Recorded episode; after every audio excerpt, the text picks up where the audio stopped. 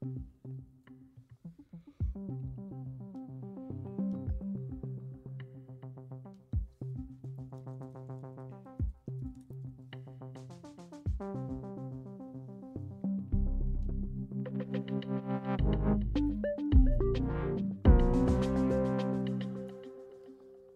I går der tog vores gode kollega Christian Henriksen en tur til øh, Kastrup Lufthavn. Det gjorde han egentlig for at give nogle øh, faste lavnsboller til nogle af de her 400 bagagemedarbejdere fra, øh, fra SAS, som havde nedlagt øh, arbejdet.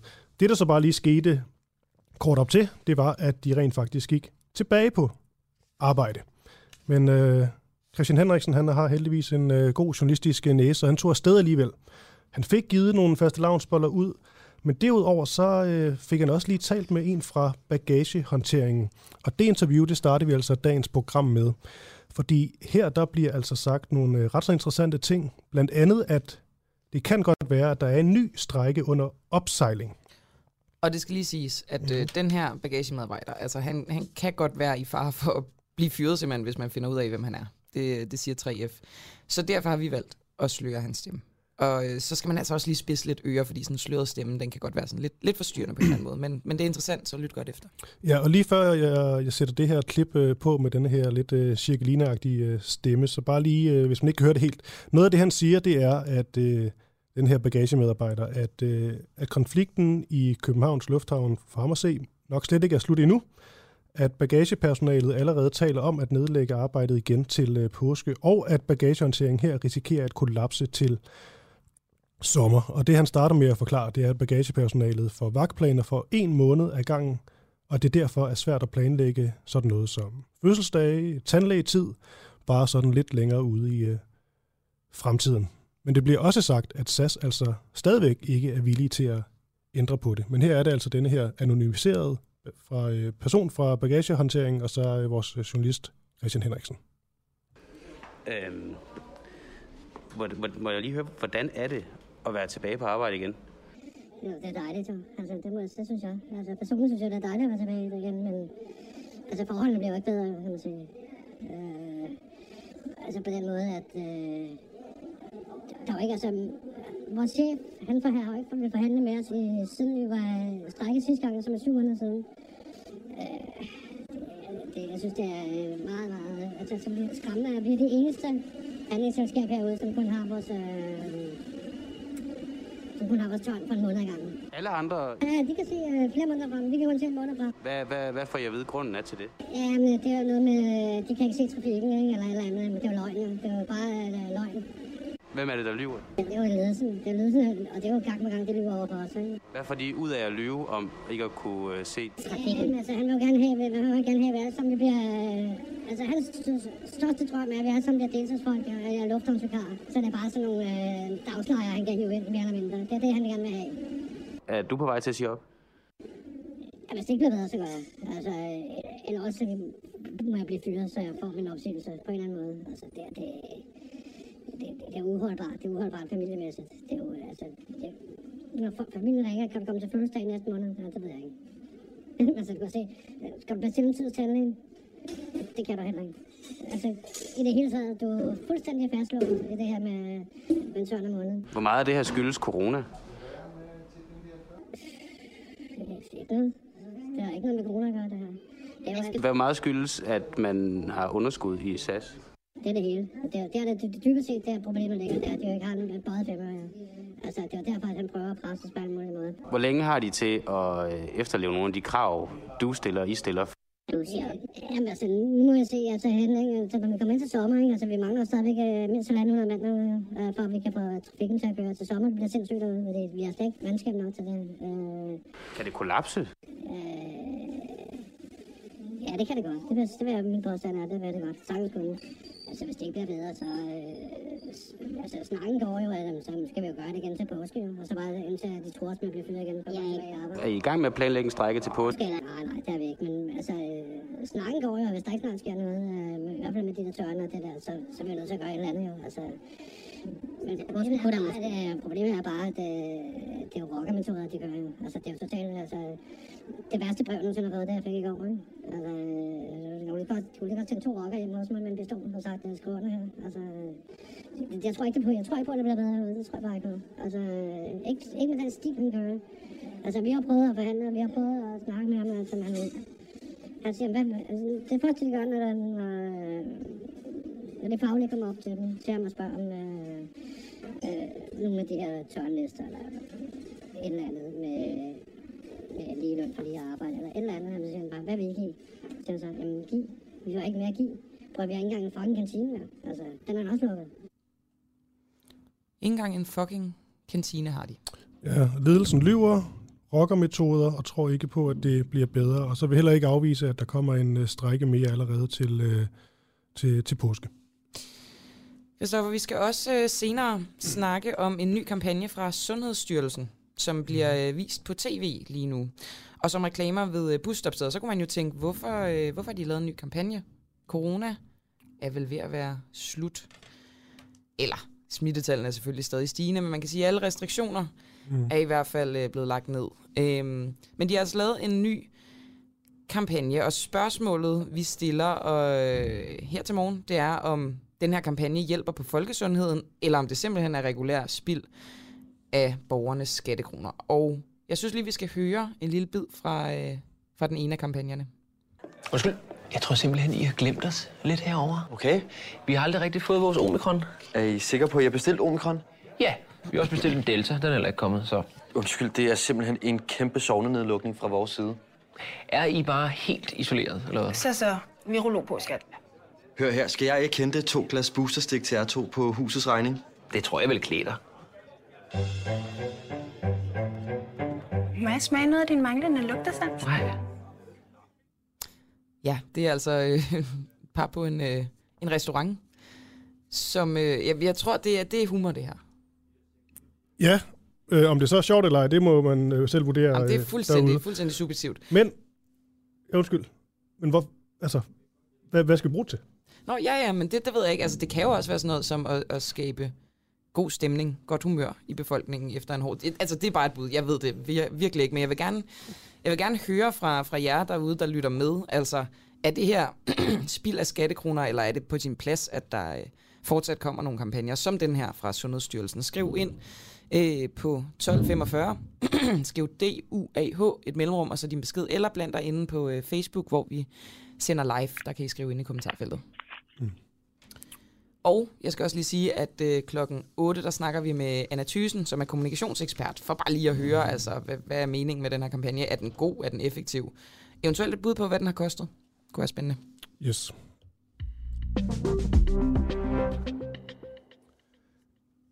Er det NATO og ikke Vladimir Putin, der er skyld i denne her krise. I forbindelse med, at Ruslands præsident Vladimir Putin han i går trak nogle af tropperne tilbage fra Ukraine, der sagde en talsperson fra den øh, russiske udenrigsminister, at dagen vil gå over historien som den dag, hvor vestens krigspropaganda faldt.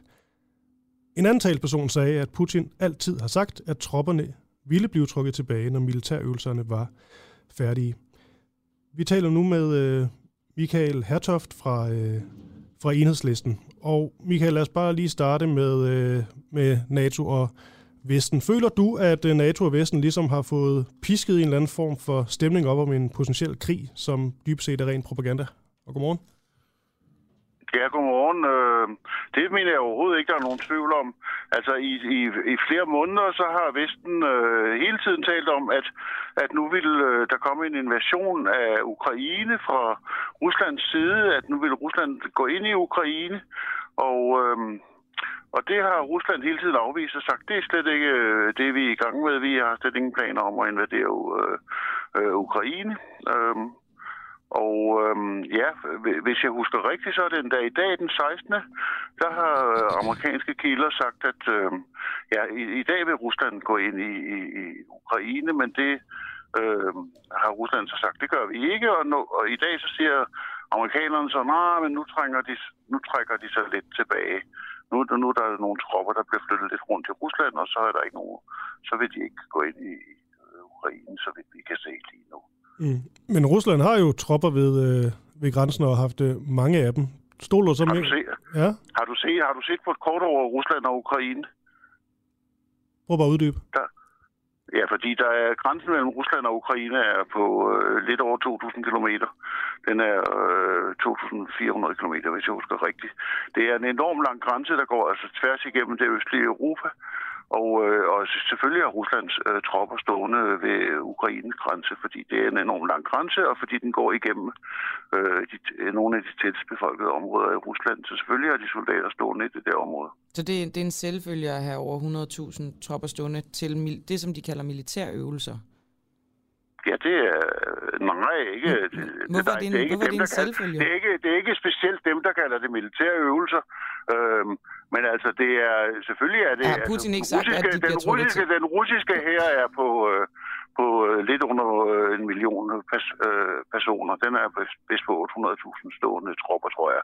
Og selvfølgelig er, er det klart, at en del af de tropper står i det aller tætteste område, beboede område i Rusland, ligesom det øh, ikke er underligt, at man har øh, danske tropper stående der, hvor der bor mennesker i Danmark. Men, men vi er enige om, at det er Rusland selv, der siger, at nu er militærøvelsen slut.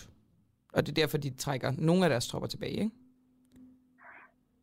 Nej, det ved jeg ikke, om det vi er enige om. Altså, Rusland har hele tiden sagt, at det var deres opgave, eller det er deres beslutning, hvor, øh, hvor de vil have deres tropper stående i Rusland, og ikke, øh, og ikke øh, nogen vestlige øh, kilder.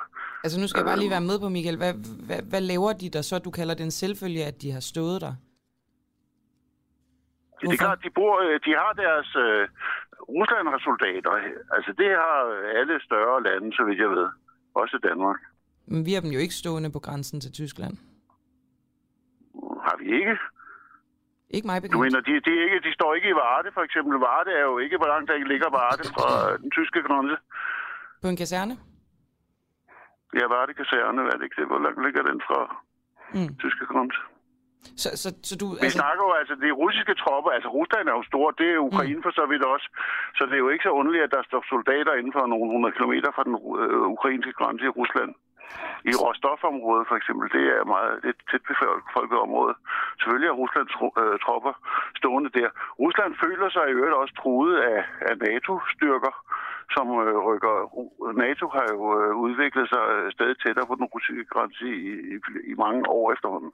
Okay, Michael, så vil jeg gerne lige tage, fordi du er jo, du kan med i russisk og øststatskundskab, ja. så er du altså også medlem af hovedbestyrelsen i, i enhedslisten, og der var meget snak omkring enhedslisten og, og NATO, og hvorvidt øh, man skal melde sig ud af, af NATO. Lad os bare lige tage det nu. Du virker ikke så begejstret for, øh, øh, for NATO's rolle i alt det her. Mener du, at Danmark bør melde sig helt ud af NATO? Øhm, det mener jeg ikke er det aktuelle spørgsmål i dag. Jeg mener, at det aktuelle spørgsmål i dag er, øh, om, om at man skal have nedtrappet konflikten mellem, øh, mellem Rusland og de vestlige lande, og det kræver en dialog og en forståelse øh, Øh, og, en, og en snak om, hvad der foregår. Og der mener jeg, at, at det skal starte med at forstå, at Rusland faktisk nok ikke har planer om at invadere øh, Ukraine, men at Rusland øh, øh, hvad hedder det, at man skal have en diskussion om, hvordan man får nedtrappet og får etableret et fornuftigt forhold mellem, øh, ja, mellem øh, Rusland og Ukraine, men også mellem øh, de vestlige lande og, øh, og Rusland. Men, men Michael Hertoft, jeg synes, jeg synes, det er ret interessant det her, du siger med, at hvad skal man sige, de russiske tropper ikke er, er placeret øh, i form for sådan fremstød, men at det er ganske almindelig procedure. Så, så altså, når du siger det, så må du vel også mene, at NATO og Vesten har blæst det her fuldstændig ud af proportioner, fordi de har jo fremlagt det, som om det er en aggression fra russisk side. Hvad skulle NATO's interesse være i det? Øhm, ja, jeg mener, at øh, det har NATO faktisk, ja. Men gjort. hvad er deres interesse i at gøre det? Øh, NATO's interesse er jo, at øh, altså NATO har jo i hvert fald ført en politik, hvor man har, øh, hvad skal man sige, øh, ekspanderet mod øst i, i, mange, lang, i mange år, og det mener man, at det skal man øh, have lov til at gøre fortsat og at man, øh, hvad hedder det, øh, altså NATO siger, at man føler sig truet fra russisk side, og derfor skal man udvikle NATO-styrker, øh, og samtidig, og russerne siger det samme. Og hvis du kigger på for eksempel økonomien, så kan du se, at, at, øh, at USA's militærbudget er mange, mange gange større end, end Ruslands er, og at, øh, at man fortsætter med at, at ekspandere imod øst, og i hvert fald er der jo altså øh, en hel del mennesker i USA og andre lande, der tjener penge på den her militære ekspedition. Men hvorfor Øh, og det... på, og på, og på, på salg af våben til, øh, til, til NATO-land og så videre.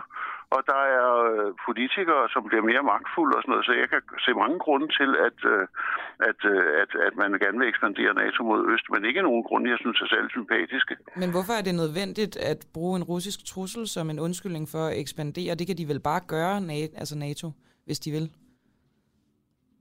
Nej, det tror jeg ikke. Altså, jeg tror, at almindelige mennesker, de ønsker fred, og de ønsker, at, at vi lever sammen i, fred, i, i fredsommelighed, og at vi handler sammen økonomisk, at vi, øh, at vi ikke øh, slår hinanden ihjel, og, og at, at forudsætningen for, at man kan sige, at nu skal vi bruge en masse penge mere på våben, på øh, ekspansion af systemerne osv., at det er, at folk føler, at de er bange. Så jeg tror egentlig, at den her øh, skræk for krig faktisk er en forudsætning for, øh, for at man kan, øh, kan udvikle og øh, ekspandere det militære og økonomiske kompleks. Okay, Michael øh, Hertoft, øh, medlem af hovedbestyrelsen i Enhedslisten. Tak fordi du lige var med her til morgen. Fortsat god dag. Ja, fortsat god aften. Eller godmorgen. Hej. Tak. Hej. Hej. Det er også tidligt. Ja, det kan lige så godt være. Vi, øh, vi bliver lidt i Ukraine, for spørgsmålet er, om vi står på øh, randen af en ny verdenskrig. Man kan sige, at et eller andet kunne godt tyde på det modsatte, fordi der er jo de her forlydende om, at øh, Rusland vil foretage en tilbagetrækning af de russiske soldater øh, ved Ukraines grænse. Øh, som Michael Hertoft jo siger, altså at det, det er helt normal procedure, at de står der. Og de, altså det ved vi jo godt, de har jo stået der i hvert fald siden 2014, forskellige steder omkring øh, Ukraines grænse. Øh, men, men det er bare, jeg synes, det, det er virkelig interessant det her. Om det er NATO, der har kørt konflikten op, og om det så kan være NATO, der også har en stor del af ansvaret for den her konflikt, og potentielt altså en, en, en krig, ikke bare i Ukraine, men, men hvor hele verden simpelthen er involveret. Og det skal vi øh, snakke med Claus Mathisen om, som er lektor i russisk ved Forsvarsakademiet. Claus Mathisen, hvordan på nuværende tidspunkt, hvordan ville scenarierne for en russisk invasion så se ud? Og godmorgen. Ja, og vi ved jo stadigvæk ikke, om den kommer. Øh, Det er det første, jeg vil sige. Men ellers er der jo flere muligheder, end man sådan lige umiddelbart forestiller sig. Og der er sådan nogle øh, mindre muligheder, hvor Rusland kan rykke ind i øh, de to selvbestaltede republikker i øst. De er jo ekstra interessante at komme i fokus nu, fordi Rusland har en, et forslag fremme om, at præsidenten, præsident Putin skal godkende dem, som det skete i Georgien i 2008. Mm. Det kan Øh, det, det, vil vi se, det kan vi se, hvordan det udvikler sig, og så er der sådan nogle lidt øh, større muligheder, hvor man forsøger at etablere en landforbindelse fra øst øh, ned til Krim, og måske videre fra Krim over til øh, Odessa og Transnistrien, altså nede langs Sortehavet. Øh, svagheden ved den option er, at der er ikke rigtig noget, der så kan danne en naturlig grænse imellem det, man måtte erobre, og så resten af Ukraine.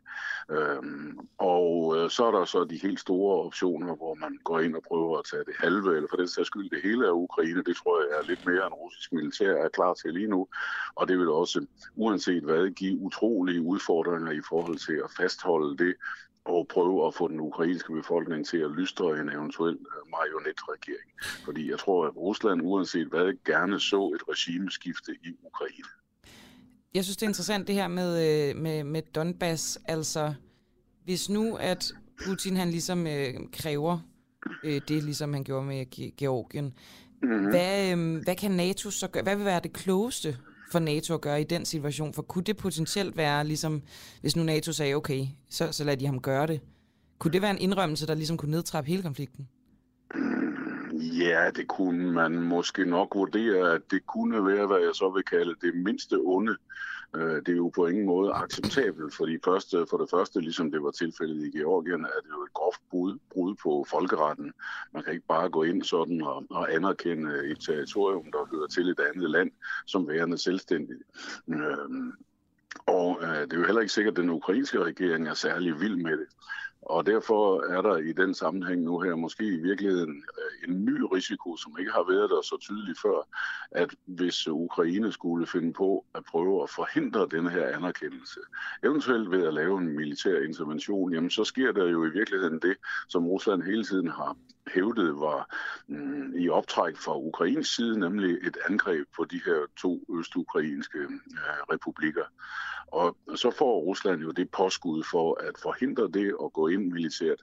Så øh, der er rigtig meget mm, også øh, der er rigtig meget risiko forbundet lige i øjeblikket med det her udspil, øh, fordi det som sagt ændrer en lille smule på situationen. Men som jeg sagde først, det kunne måske godt være det mindste onde i forhold til andre scenarier, som jeg, skits, som jeg skitserede før, fordi der er ikke nogen, der ønsker sig en stor krig her, fordi den der, konsekvenserne af den kan være fuldkommen uoverskuelige. Og så er der jo altså en stor del af befolkningerne i, i Donbass, som er øh, russisk sindet, kan man sige. Øh, Claus Mathisen, øh, vi snakkede med Michael Hertoft fra øh, enhedslisten lige før, som, mm-hmm. som egentlig øh, sagde, at NATO havde en stor del af skylden for ligesom at lave propaganda i virkeligheden, at det, som, øh, som, de russiske, som Rusland og de russiske tropper har, har gjort indtil videre, har været ganske inden for skiven af, hvad man kan kalde normalt, og altså ikke noget konfliktoptrappende. Hvad, hvad er din vurdering af det? Jamen, det er jeg nok ikke fuldkommen enig i. Øh, jeg synes jo, det er ganske tydeligt, øh, og det er så min opfattelse, at øh, Rusland har valgt at kombinere nogle krav, øh, dels i forhold til Ukraine, som de har haft siden 2014, vedrørende Øst-Ukraine, altså at få Minsk-aftalernes øh, øh, måde at løse problemet få trumfet igennem, og så samtidig også de to meget udfordrende øh, aftaleudkast til USA og NATO. Øh, og så øh, for mig at se, øh, ser det ganske, har det været ganske tydeligt, at Rusland så har forsøgt at lægge et militært pres bag disse krav. Øh, I håb om, at når der nu, hvis der også var udsigt til en voldsom militær konflikt, som NATO ikke øh, er interesseret i, så vil man komme med indrømmelser ved forhandlingsbordet. Altså det, som man i gode gamle dage kaldte kanonbådsdiplomati.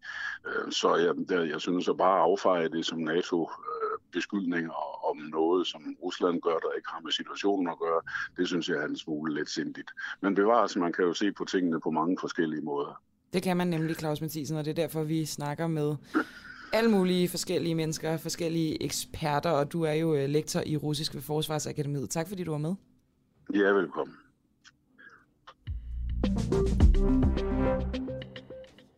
Og klokken er blevet... Der var den. 22 minutter over syv. Jeg hedder Christoffer Lind. Jeg hedder Camilla Boracchi. Og det ikke, vi har fået sagt. Og, øhm, godmorgen. Ordentlig godmorgen derude, ja. SMS 1245, skriv du og mellemrum din besked, eller ind på vores live feed på Facebook og kommenter, hvis I har noget at sige. Ris, ros, spørgsmål, et eller andet. Vi tager, vi tager, vi tager imod det hele. Nå. Skal hoteller tage imod unge mennesker, der er for fulde til selv at finde hjem? Det her det er en debat om unges sikkerhed i nattelivet, som øh, har fyldt meget den seneste uge, efter at øh, 21-årige Oliver Ilbæk Lund er formodet druknet i Limfjorden, og selvfølgelig også drabet på 22-årig Mia Skadhauke Stævn. Og senest der har en nat på et øh, hotel i Aalborg foreslået, at unge mennesker altså kan søge hjælp på døgnåbne hoteller. Vi taler nu med øh, Annette Hyllebrandt. Hun er chef for Horestas Turisme og Oplevelsesøkonomi. Og øh, hvis man ikke lige ved det, så kan jeg lige sige, at Horesta altså er brancheorganisation for hotel- og turisme branchen. Og øh, Annette Hyllebrand, I har jo øh, bakket det her forslag op, ved jeg. Men hvad er det, øh, I forestiller jer, at hotellerne kan gøre sådan rent øh, praktisk? Og godmorgen. Jamen, godmorgen, øh, og tak fordi jeg må være med. Jamen altså, jeg tænker, øh, altså i bund og grund, så er, er det her jo en, en, en frygtelig tragisk baggrund, øh, hvor vi kommer til at snakke om, hvad er det, vi kan gøre som samfund og som virksomheder for, at, øh, at unge mennesker og fisklade i det hele taget kan færdes trygt og der er det jo øh, rigtig fint at få en, en, øh, altså en awareness omkring, at, at hvis man føler sig utryg, øh, forfulgt et eller andet, øh, så er der en mulighed for at gå ind på hotellerne i receptionerne og få noget hjælp, fordi de er åbne 24-7. Øh, sådan var det jo også inden den her tragiske situation opstod, øh, men jeg tror, der er mange, som ikke har været klar over, at det faktisk er en mulighed men, men det er jo en mulighed på lige fod med, med kiosker eller øh, andre øh, tankstationer, som kan være øh, døgnåbne, at, at her kan man gå ind og få noget hjælp, hvis man er i nød. Mm. I forhold til de her, det som jeg sagde i starten, at øh, debatten jo ligesom er blusset lidt op oven på de her to tragiske sager. Men det er vel svært at sådan se, at, at de to sager kunne være undgået ved, at man kunne gå ind på et, øh, et hotel? Altså, det er jo, altså man kan sige, det, det, det er jo i det hele taget en samfundsmæssig debat. Hvad gør vi for at sikre, at unge mennesker er i det hele taget? Og det er trygt og rart øh, at gå i byen, uanset om det er i Aalborg, København eller andre byer i Danmark. Men, men det her det er jo i hvert fald en mulighed, kan man sige, øh, hvis det er, at man, man har brug for at få noget hjælp og ikke kan få den og er kold og alene, at man kan gå ind et sted, hvor der faktisk er nogle mennesker, som, som står klar til at kunne hjælpe. Hvordan vil I sådan gøre i forhold til at få... Jeg tror bare ikke, der er mange unge mennesker, der ligesom har det som øh, en mulighed op i, i hovedet. Altså, der skal vel gøres et eller andet sådan aktivt, hvis man rent faktisk vil gøre det her til, øh, til en mulighed for, for unge, så de har den ting i, øh, i baghovedet. Jamen, nu kan man sige, at det har fået ret meget bevågenhed. Det er et af vores hoteller, hvor den unge øh, mand her har, har arbejdet, altså, og, og, og, og som har lagt et, et, øh, et opslag på Facebook. Det er blevet delt øh, altså flere øh, tusind gange. Så allerede der er der jo skabt en, en bevågenhed omkring det, men det er også meget vigtigt, at vi ikke begynder at ligesom lukrere på, at, at øh, en ung kvinde har mistet livet øh, i forhold til, hvad, hvad, hvad hotellerne kan gøre. Så det, det handler jo mere om en, en, en bevidsthed omkring, hvad er det, vi som samfund, som, som individer, borgere og, og også virksomheder kan, kan gøre for, at det bliver øh, mere trygt og, og, og godt at være i byen øh, som ung, fiskede menneske. Mm. Tror du, øh, som chef for Orestas øh, turisme- og øh, oplevelsesøkonomi, at det, at det, eller føler du, at det er jeres, øh, at, at I har et ansvar i alt det her? Øh, vi har jo ikke et ansvar for, for øh, forstyrrede mennesker, der så folk ihjel. Øh, men vi har jo selvfølgelig et, øh, kan tage del i et ansvar i forhold til at, øh, at sikre, at der er i hvert fald et sted at gå hen, hvis det er, at man, man føler sig utryg. Øh, og det er jo vel det, som, som den her debat øh, handler om, at øh, vi alle sammen skal blive opmærksomme på at hjælpe hinanden. Øh, det gjorde hotellerne selvfølgelig også, inden at det her skete. Øh, det er det, de er sat i verden for, for at hjælpe øh, og, og, og, og, og servicere, om jeg så må sige. Men, men, men selvfølgelig har vi et ansvar, øh, også som virksomheder, men det har vi i det hele taget som samfund. Og det er jo vigtigt at få, få, få sat fokus på, hvad er det, vi gør for, at det bliver endnu bedre, for sådan noget her må jo ikke ske. Nej, men i, der er sådan noget, må, må, må ikke ske, hvis vi bare tager den her tragiske uh, Mia-sag. Mm. Men jeg tænker bare, altså, I, altså lige i forhold til den sag og måden, det, det vi ved, og hvad der skete, der er vel ikke noget, som helst I kunne have gjort som hotel? Nej, nej, nej, altså, men, men vi gør jo meget i det hele taget med vores medlemmer og det samarbejde, vi har med politi og andre myndigheder omkring, hvordan kan vi sikre i det hele taget, at det bliver så god og sjov en oplevelse for, for festlighed at gå i byen, om det er i Aalborg eller i København. Øh, og der, der, der tager vi jo selvfølgelig et stort ansvar i forhold til, at, at vi står med, at, at der ikke opstår konflikter eller andet øh, i nattelivet. Så den del er vi jo meget aktive omkring øh, som, som erhverv, øh, når vi tænker på nattelivsvirksomheder. Men, men selvfølgelig er det jo ikke øh, branchens skyld, at der går forstyrrede mennesker rundt. Det kan det jo aldrig nogensinde blive vores ansvar. Mm. Nej, du siger heller ikke, øh, siger heller ikke ansvar, men jeg tænker også bare, at, øh, at, øh, at de kunne vel heller ikke have, altså, have gjort, nej, have gjort noget. Nej, men, Nej, men, det, men, men altså, det, det bliver jo rent hypotetisk. Altså, mm. øh, hvis hun havde vidst, at hun kunne gå ind i stedet og få noget hjælp til at ringe efter øh, en, en, en sikker taxa, så, altså, men det bliver jo gidsninger. Mm. Øh, og det er derfor, øh, vi synes, det er vigtigt, at vi øh, får, får fokus på, at, at her er der i hvert fald en mulighed, hvis det er, at man, man står i en situation, hvor man er kold og våd og træt, og ikke har strøm på sin mobiltelefon, eller i det hele taget føler sig utryg at så kan man gå ind på hotellerne, fordi de netop er, er, er døgnåbne med 24-7 service. Øh, og det er, jo, det er jo godt at vide som ung menneske, når man ikke vidste det i forvejen. Og det kan vi jo se på debatten, at det er der mange, der ikke rigtig har tænkt over, at det er en mulighed. Så, så hermed øh, har vi så spillet os selv på banen i forhold til at, at bidrage med at, at gøre det endnu sikrere og mere trygt for de unge at ja, Og så bare lige, ja, og så bare lige her til sidst, øh, Annette, det med, altså den mulighed, der så, der så er for, for de unge mennesker, øh, hvis de nu bliver for fulde eller efterladt deres mm. venner, eller hvad det nu kan være. Mm. jeg forstår stadig ikke helt, hvordan det var, I ville altså, I, I ligesom oplyse om det. Er det bare, fordi nu går det, det går sin gang på de sociale medier, eller vil I sådan lave noget mere sådan kampagneagtigt? Nej, nej, nej, det kommer vi ikke til. Øh, altså, man kan sige, det, øh, det, vi, vi tror på, at debatten omkring det, den, den mediebevågenhed, der har været om det, øh, er tilstrækkeligt i forhold til at sende signal om, at her er der en hjælpende hånd, hvis man skulle få brug for det. Jeg tænker bare, hvis I virkelig mener det her, så ville det give meget god mening at bruge noget penge på det. Jo, men det er også, øh, hvad kan man sige, øh, så tragisk en baggrund, øh, altså at, at gå ud og markedsføre sig selv på, på, på hjælpende instans. Øh, det, det, det synes vi ikke er, er grebet og håndtaget at bruge. Men, men vi synes, det er en vigtig debat, øh, og, og, og vi kan se, at den er der allerede, og har været der i nogle dage. Øh, og, der, der, og der stempler vi selvfølgelig ind i forhold til, hvad er det, vi kan bidrage med som branche i forhold til at, øh, at vise, at der er hjælp at hente, skulle man stå i en, i en, en dårlig, ulykkelig situation på et tidspunkt. Alright. Chef for Horestas Turisme og Oplevelsesøkonomi, Annette Hyllebrand. Tak fordi du med her til morgen. Det var så lidt. Selv tak. Hej. Hvis man kan høre buller og brag, så, øh, så skyldes det simpelthen, øh, at der er nogen, der bygger uden foran vores øh, ellers forsøg på lydisoleret studie, som vi sidder i. Det skal jeg selvfølgelig beklage, og nu er der en øh, flyvende udskiftning her i studiet. Kristoffer, han øh, via pladsen for journalist Clara Vind, som øh, simpelthen har fulgt den her sag om øh, Lars Finsen fængsling, altså chefen for Forsvarets efterretningstjeneste, som jo på nuværende tidspunkt sidder fængslet. Hej Clara. Godmorgen.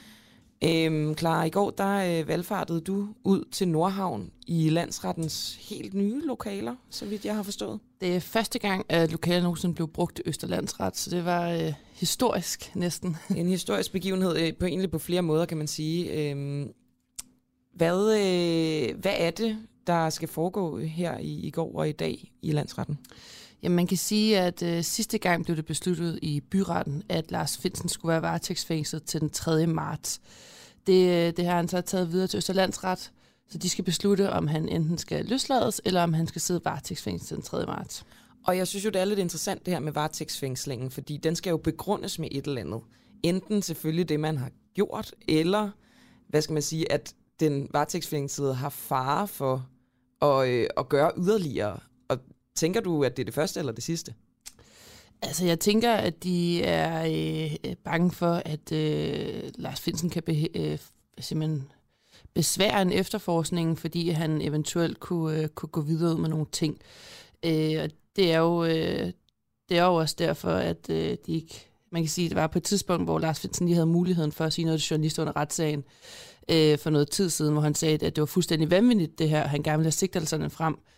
Og øh, i går i Østerlandsret, altså det er jo et øh, ret nyt sted, fordi det netop aldrig er blevet brugt før, så du kommer ind i, altså der er sindssygt højt til loftet, og, og noget af det første, man egentlig sådan opdager lidt op på øverste sal, det er, at der er en pet person der står og holder lidt øje med, med journalisterne nedenunder, og så kommer man ind i det her øh, store rum, hvor at, øh, vi får at vide, at glasset er øh, skudsikkert, og det går også ret hurtigt op for os, at vi ikke kan høre dem ind på den anden side, Øhm, fordi øh, der går ikke lang tid, så kommer Lars Finsen og hans øh, forsvar øh, ind, og øh, vi kan simpelthen ikke høre, hvad de siger, og de kan heller ikke høre os.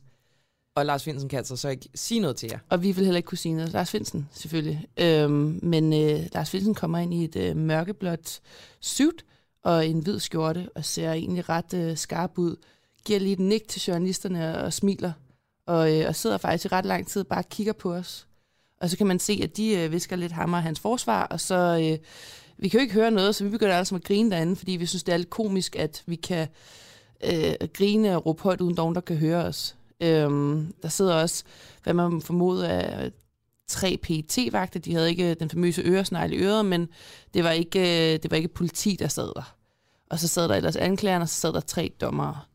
Og øh, det starter jo med, at øh, anklageren siger, øh, at de gerne vil have det for lukket døre. Og der siger forsvaren, at øh, de har ikke nogen bemærkning hertil, og så får vi øh, journalister ligesom valget, om vi kan protestere. Mm. Og øh, det er der øh, nogle fra Ritzau, og det er TV2, der gør. Øhm, og øh, der sidder faktisk, der, der kigger Lars Finsen slet ikke på os. Der sidder han og kigger væk. Altså jeg må sige, da han kom ind, tænkte jeg, øh, han virkede ret rolig, skarp, bare smilende, og øh, sad bare lidt smilende og kiggede på os. Mm. Men det ender jo med, at det foregår for det, man kalder for dobbeltlukkede døre. Altså Ja. protesterne virker simpelthen ikke. Altså protesterne gik på, at man både gerne ville have offentliggjort øh, sigtelserne, og, øh, og øh, man også gerne vil have det for åbne døre. Og for lige hurtigt at gå tilbage, så kan man jo sige, at Lars Finsen sidder varetægtsfængslet for paragraf 109, altså landsforræderi. Vi ved ikke, hvad sigtelserne går ud på, mm. Øh, men der er formodninger om, at det måske kan være lægt til pressen. Det var faktisk også noget af det, journalisterne protesterede over. De sagde, altså er der overhovedet mulighed for, at den her sag, altså en offentliggørelsessag, kan gøre mere skade, end allerede har gjort? Fordi der er jo ikke nogen, der ved, hvad sigtelserne går ud på. Vi ved jo ikke, om det er øh, øh, nogle informationer, der er blevet givet i en brun kuvert til Rusland eller Kina, eller om det er lægt til pressen. Mm. Og, og spekulationer kan jo næsten nogle gange forværre det hele. Det kan man sige. Også sådan på den, på den internationale scene ser det måske ikke så godt ud, at chefen for Forsvarets efterretningstjeneste simpelthen sidder fængslet på anden måned. Nej, altså justitsminister øh, Nick Hækkerup har jo været ude at sige, at øh, de udlandske efterretningstjenester, vi samarbejder med, de er blevet briefet. Men altså, alle andre må det jo til vildt ud, at tidligere departementchefer og ministre øh, går ud. Og man skal også huske, at Claus Hjort Frederiksen er jo også sigtet for paragraf Det er 109. Tidligere øh, udenrigsminister. Hvad hedder det nu, Clara? Altså, øhm, eller forsvarsminister er det selvfølgelig. Øhm, I laver jo den her podcast, der hedder øh, Spionchefens Hemmelighed, om hele den her sag, og det er jo, det er jo, altså, der er et eller andet med sådan noget spionage og efterretningstjenester, som bare er vanvittigt spændende. Øh, I har et nyt afsnit. Ja, altså man kan sige, vi er jo... Øh, vi slapper ikke af herinde på redaktionen, og øh, vi har jo det umulige mål med vores podcast at finde ud af, hvorfor er det, at Lars Finsen han sidder fængslet. Øhm, Stille og roligt. Ja, det har ikke været let at få kilder med, kan jeg sige. Øhm, men øh, vi, øh, Martin Krasnik og andre har været uenige at sige, at vi ved jo ikke, hvad han er sigtet for, men efter at øh, FE-cheferne og PET-chefen havde været på rundtog hos medierne, så havde de den øh, forestilling om, at det handlede om tre historier. Øh, lægge, hvis man kan sige det sådan, øh, NSA-sagen om øh, tab, øh, kabeltapning i Danmark med den øh, amerikanske sikkerhedstjeneste, Mettes uønskede børn og få børn hjem fra Syrien, og den her Ahmed Samsam-sag. Og øh, vi har simpelthen fået øh, Ahmed Samsams advokat ind, og øh, der snakker vi med ham om Ahmed Samsams historie, fordi Ahmed Samsam blev fængslet i Spanien, altså terrordømt, men han mener og påstår, at han har tidligere arbejdet for PET som agent, hvor han var sendt ud for dem. Ja. Og i historien, Berlinske bragte, var der et læk, der viste, at øh, der var noget forbindelse mellem PET og Ahmed Samsam, men at han var blevet efterladt i stikken. Nu sidder han i Danmark og øh, skal afzone de her seks år, og vi snakkede så med Abel Kaja om, jamen et, har det her forbindelse til øh, Lars Finsens sagen, og øh, lad os høre, hvad hans historie er. Skal vi ikke øhm, spille et lille klip fra podcasten? Det synes jeg, hvis vi kan finde det. Jeg forestiller mig et meget mørkt rum, hvor man sidder og gerne vil ud af. Man vil så gerne ud af det rum, og man vil så gerne have tændt lyset. Men lige meget hvad man gør, og lige meget hvor meget man råber og skriger om hjælp, så er der ingen, der hører en. Ingen vil hjælpe en. Og man sidder der og rådner op.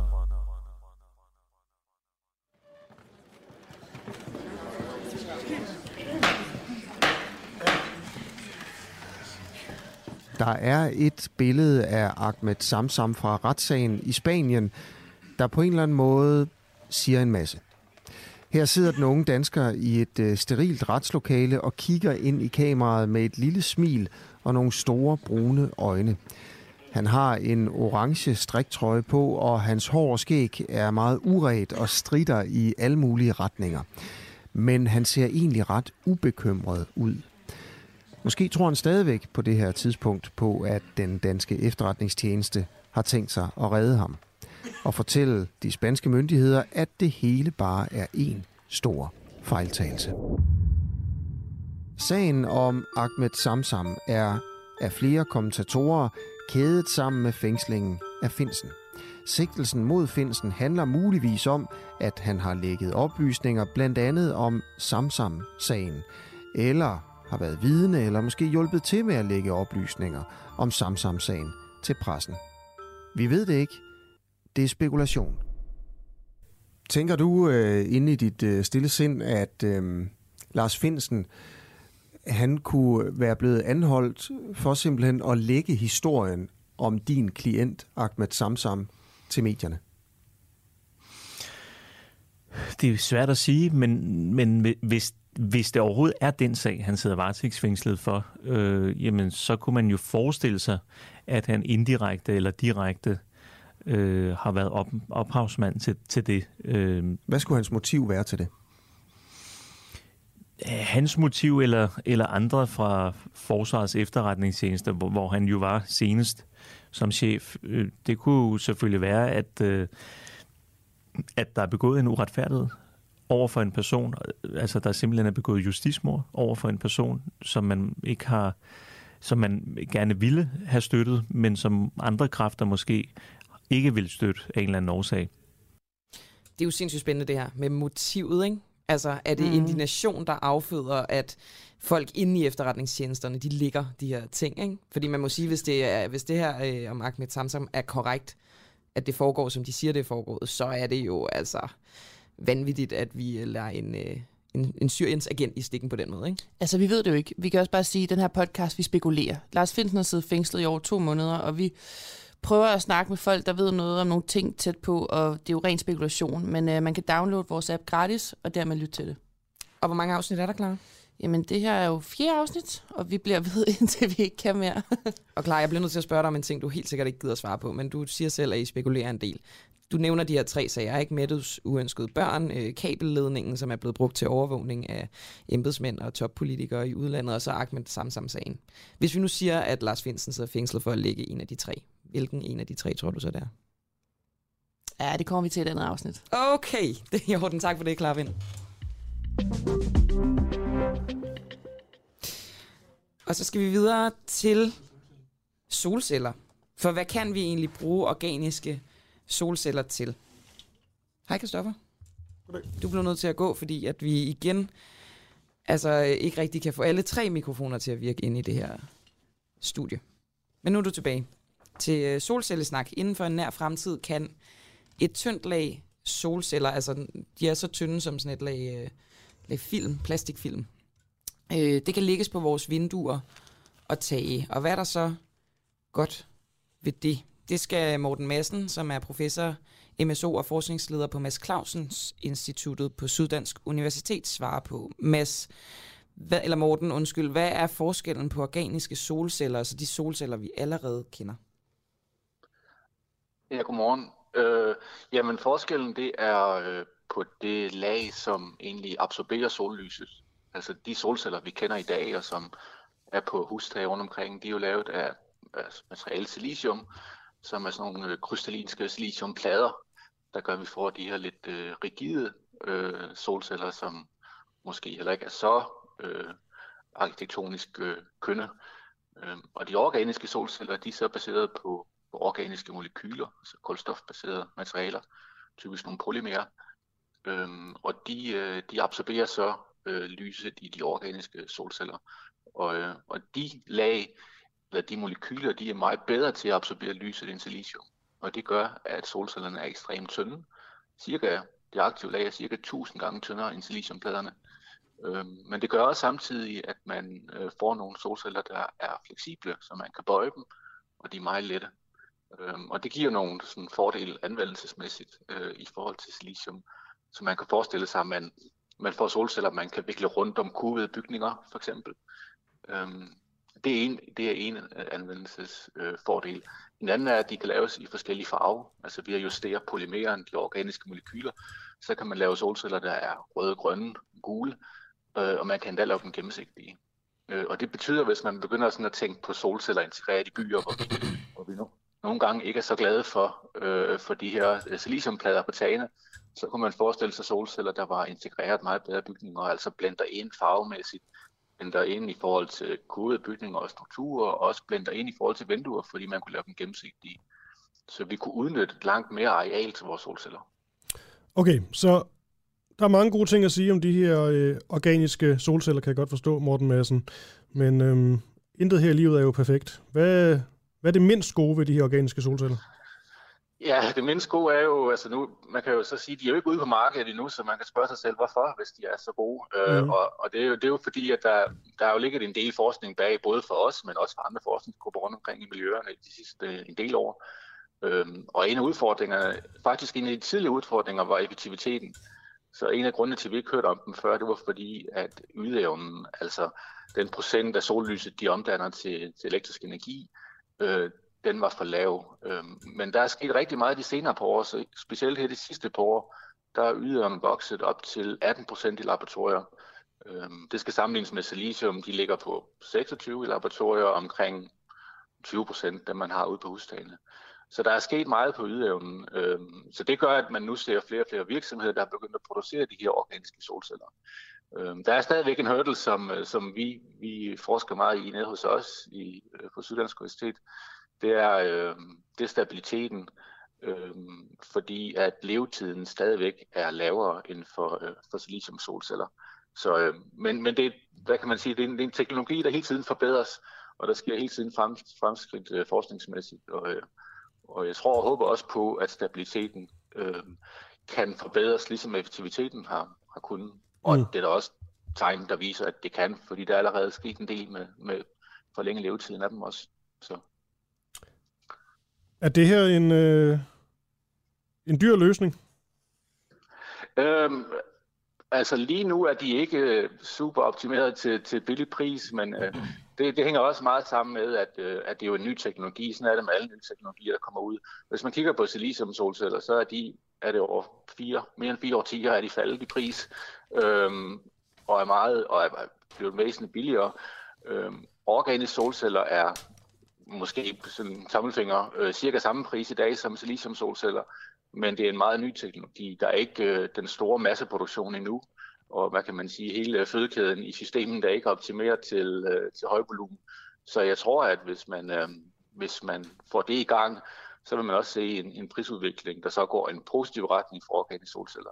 Altså en af de ting, der er meget spændende ved de her solceller, det er, at øh, måden at fremstille dem på er helt anderledes end silicium. Øh, silicium skal man op på over øh, 1000 grader for at varme dem op og krystallisere materialet. Organiske solceller, det printes som en form for, at man kan forestille sig avistryk nærmest. Altså man kan printe det på ruller øh, ved lave temperaturer. Øh, så selve fremstillingsprocessen, når man kombinerer lave temperaturer og lavt materialeforbrug, så øh, kan man potentielt opnå også en meget lav pris. Øh, det er ikke noget, man har vist nu, øh, fordi det er stadigvæk en udvikling, men, men øh, potentielt så er, der, så er der forhåbninger for, at det bliver en meget billig løsning også. Okay.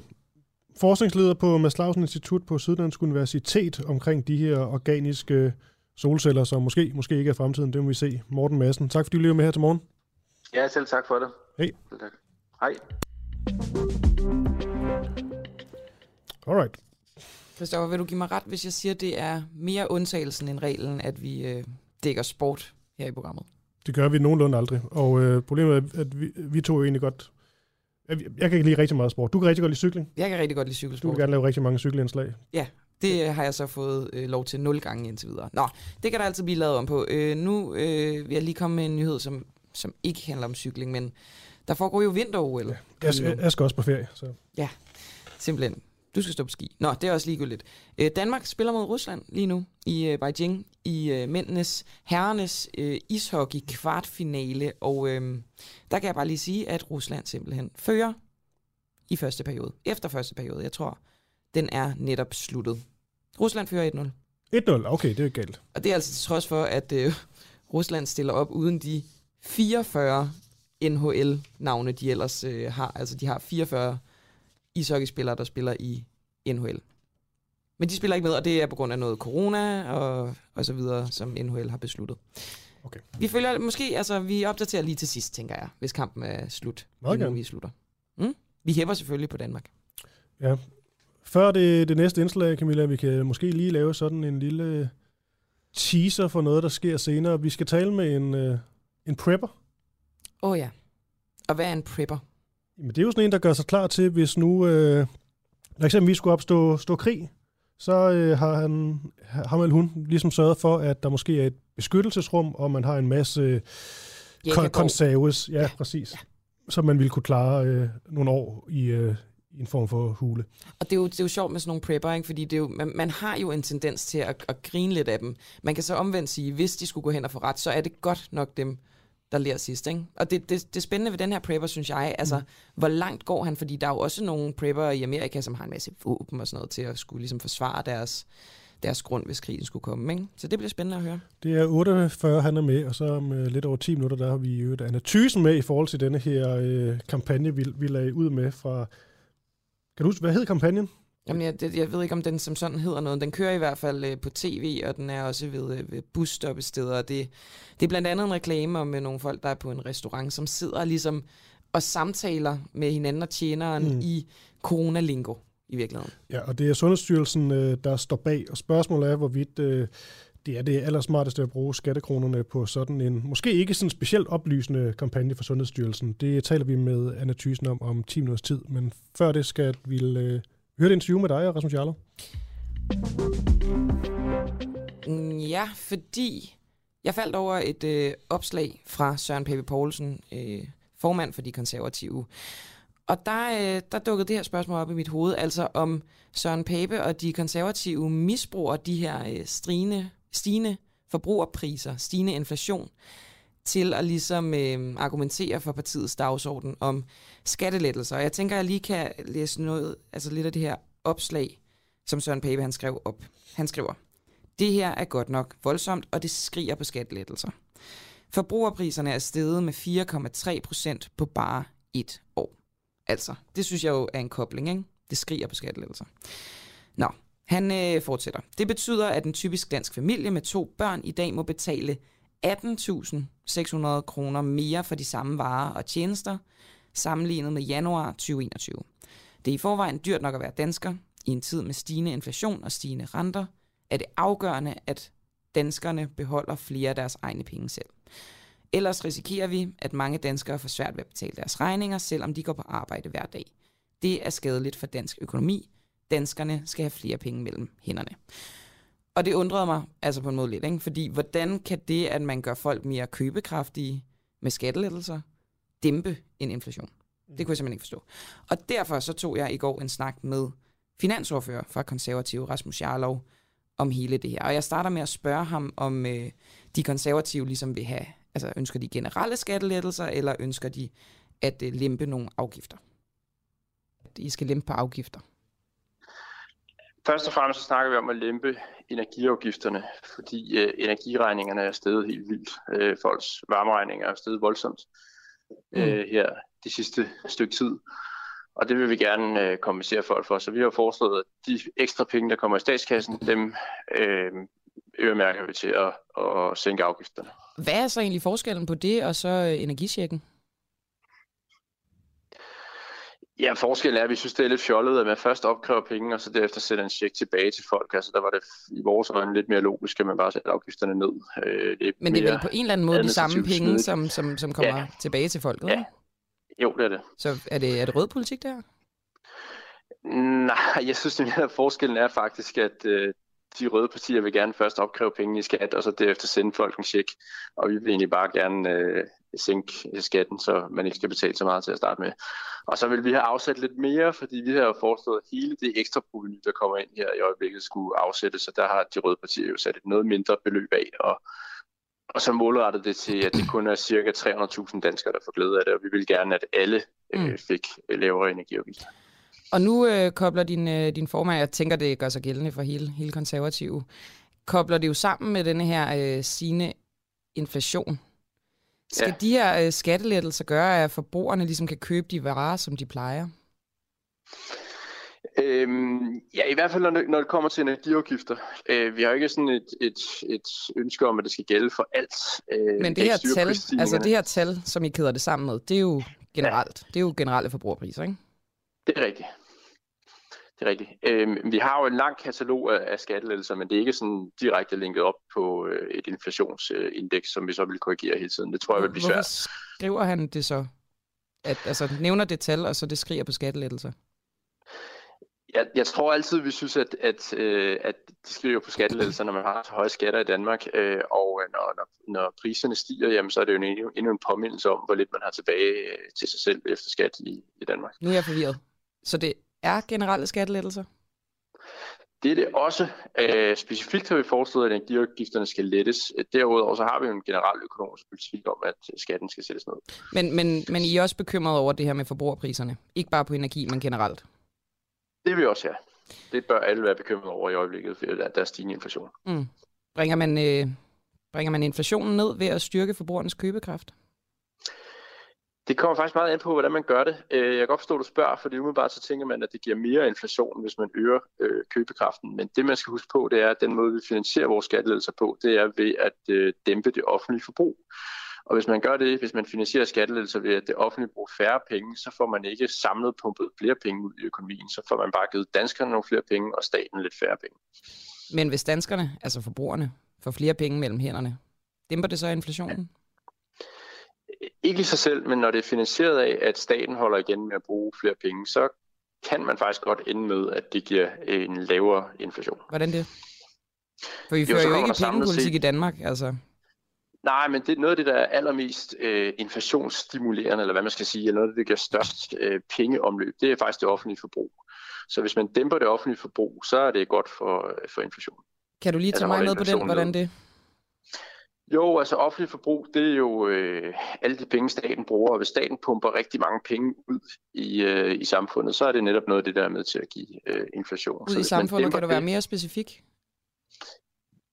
Ja, det er jo alle de penge, staten bruger øh, på alt muligt. Ikke? Øh, lige fra når alle de 20.000 ekstra mennesker, der er blevet ansat i den offentlige sektor her under øh, corona, til øh, sundhedsudgifter, øh, generelle velfærdsudgifter mm. øh, og by- byggerier. Altså det vil sige, og, at der de, de facto for eksempel kommer flere arbejdspladser, folk får flere penge mellem hænderne og forstærker købekraft. Hvordan er det anderledes end skattelettelser?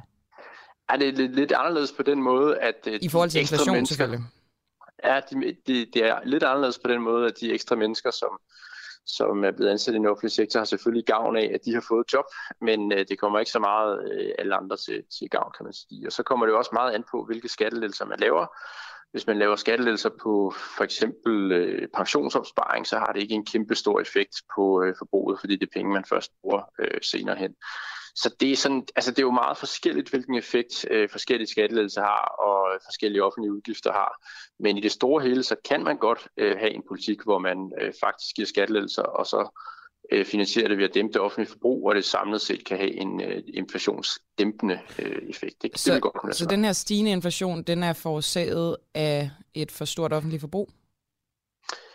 Nej, altså den er jo primært forårsaget af stigende oliepriser, øh, så det er ikke så øh, sådan så meget at gøre med øh, den danske indlandske økonomiske situation at gøre, men der er nok også et pres på øh, blandt andet håndværkerpriser og andet, som der mangler øh, udbud af i øjeblikket, fordi at øh, vi er så meget inde i en, en, en højkonjunktur nu, og fordi vi mangler arbejdskraft i den grad, som vi gør det, presser lønningerne op, og det øh, kan helt klart også øh, hjælpe med til inflationen, selvom hovedårsagen i øjeblikket er øh, stigende energipriser. Hjælp mig lige med at forstå. I vil gerne sænke afgifterne på el. Kun på ja. el, eller også andre varer, som også har stigende priser? Kun på, på energi. Altså det er, også, det er jo varme, øh, ja. så det er ikke kun el. Det, det er også øh, øh, olie og øh, altså, øh, andre energikilder. Ikke? Og hvis så altså, inflationen falder igen, skal afgiften så øh, sættes op igen? Ja, det kunne vi jo godt snakke om, øh, hvis det var en betingelse fra, øh, fra, øh, fra regeringen for eksempel, at de, det, vi går generelt ind for, at afgifterne bliver lavere, især på el, fordi det er en grøn energikilde. Mm. Øh, men det kunne vi da godt øh, tale om. Er olie en grøn energikilde? Nej, nej, el, sagde jeg. Okay. Øh, øh, især på el har, vil vi gerne øh, holde, mm. holde afgifterne nede, men, men det kan vi tale om. Vi mener i hvert fald, at der er et meget stort problem i øjeblikket, fordi øh, energiafgifterne er simpelthen eksploderet her det sidste kvartal. Men der er jo også andre varer, hvor priserne er sådan det, som man måske kunne kalde for, for eksploderet. Altså jeg tror ikke rigtigt, jeg forstår rationalet i lige at udvælge el, og så ikke andre, og så sænke en afgift, og så komme den på igen. Altså, det, mit spørgsmål er nok bare, hvorfor lader I ikke bare, øh, hvad skal man sige, inflationen gå sin gang, og så falde igen, når den falder, i stedet for at skulle ind og micromanage vores forbrugervaner? Ej, der, jeg tror ikke, der er andre varer, som uh, i den grad belaster danskernes økonomi i øjeblikket, som stigende energiafgifter gør. Det tror jeg simpelthen ikke. Altså, det, er, det er virkelig en stor udgift. Uh, det er mange, mange tusind kroner uh, om måneden for, for, for mange mennesker i øjeblikket. Det er, det sted. Det er virkelig voldsomt. Mm. Uh, så, så det synes jeg er et, et ret reelt problem for rigtig mange mennesker. Men, men hvorfor ikke bare lade det regulere sig selv? Altså det ville jeg da tænke var hammerne blå politik. Jamen, vi synes ikke, det er rimeligt, at altså, jo, altså priserne skal jo regulere sig selv, men afgifterne, øh, som giver et kæmpe ekstra proveny i statskassen, det synes vi ikke er rimeligt, at staten skal tjene penge på, at øh, energien bliver dyrere. Men I gør jo de facto forbrugerne mere købekraftige, så hvis I kobler det, og det gør ja. I jo, I kobler det i det her opslag sammen med inflationen, så, så kan jeg bare stadig ikke forstå, at I som et blot parti ikke bare vil lade inflationen gå sin gang og falde igen, når den falder. Ja, fordi det er jo drevet af, at øh, en største del af folks energiregning er afgifter til staten. Og der er det, vi synes ikke, det er rimeligt, at øh, afgifterne skal stige. Men hvad har det med inflationen at gøre? Det har jo det at gøre med det, at øh, energiafgifterne øh, er størstedelen af folks energiregninger, og det er en del af inflationsindekset. Så Men er det den primære grund til inflationen? Stiger. Den primære grund til inflationen er stigende øh, energipriser på verdensplan, ikke? Øh, stigende oliepriser. Og, øh, og der er det så, at energiafgifterne de kommer oveni. Hvad siger du? Vi har flere eksperter, der siger, at det er mere et symptom, og det egentlig i virkeligheden handler om, at den amerikanske nationalbank har trygt penge. Ja, okay. At der er selvfølgelig dybere liggende årsager til, at øh, blandt andet energipriserne stiger, men, men at den komponent i inflationsindekset, som stiger mest i øjeblikket, det er energi. energi ikke? Folks varmeregninger, øh, benzin øh, og så videre, som stiger voldsomt i øjeblikket. Og det synes vi ikke er rimeligt, at staten skal tjene penge på. Og derfor synes vi, at den del af folks energiregninger, som udgøres af afgifter, den bør holdes nede. Men det får jo ikke, altså, altså, altså lempelser af afgifter på el og energi, det får jo ikke inflationen til at falde. Så hvorfor skriver I det i det opslag? Nej, det får ikke inflationen til at falde, det er rigtigt, men det afbryder virkningerne af inflationen, så folk ikke bliver så hårdt ramt. Mm. Men, men det er jo bare, når I skriver, altså forbrugerpriserne er steget, og det skriger på skattelettelser. Ja. Det er skadeligt for dansk økonomi. Sådan nogle ting, ikke? Det tror jeg jo. ikke helt, jeg forstår, den kobling. Danskerne skal have flere penge mellem hænderne. Ja. Altså, det, det, er, jo, det er jo en kobling, der, der, der virker som om, at skattelettelser vil være med til at sænke inflationen, ikke? Når, når man ligesom... Nej, det synes jeg ikke, der står. Jeg synes, der står, at, at vi gerne vil hjælpe folk for den skade, som inflationen gør. I en tid med stigende inflation og stigende renter er det afgørende, at danskere beholder flere af deres egne penge selv. Er det afgørende? Ja. Det er jo en kobling, ja. ikke? At, at, jo. mellem, at det vil kunne sænke inflationen, der står, ikke, der står ikke, at det vil sænke inflationen. Der står, at vi mener, at folk skal have flere penge mellem hænderne, fordi de er hårdt ramt i øjeblikket. Men der står ikke noget om, at det vil sænke inflationen. Okay, så det er ikke det, I mener? Nej, fordi det ville være forkert. Så, så mm. vi mener ikke noget, der er forkert. Okay. Konservative mener ikke noget, der er forkert. Det er jo, det er jo meget heldigt, kan man sige her, altså til en snak med Rasmus Jarlov om uh, skattelettelser og inflation og som enhver god diskussion, så endte det i sådan lidt uh, semantisk uh, debat.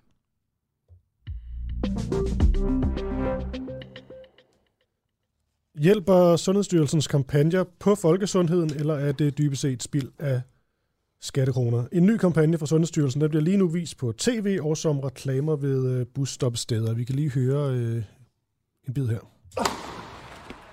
Vi siger, hvad? Ja, det er, hvad vi siger. Den var der klokkeklar på hovedpæn. Nu skal du ikke næseprøve på at snyde. Pisse er mig i øret. Du bliver altid så selvisoleret, når du taber. Det er dig, der altid fører de der værnemidler og smittekæder af. Jeg følger bare restriktionerne. Antigen, mand. Hvad kaldte du mig? Skal vi lufte ud? Slap af, det er din lyntest.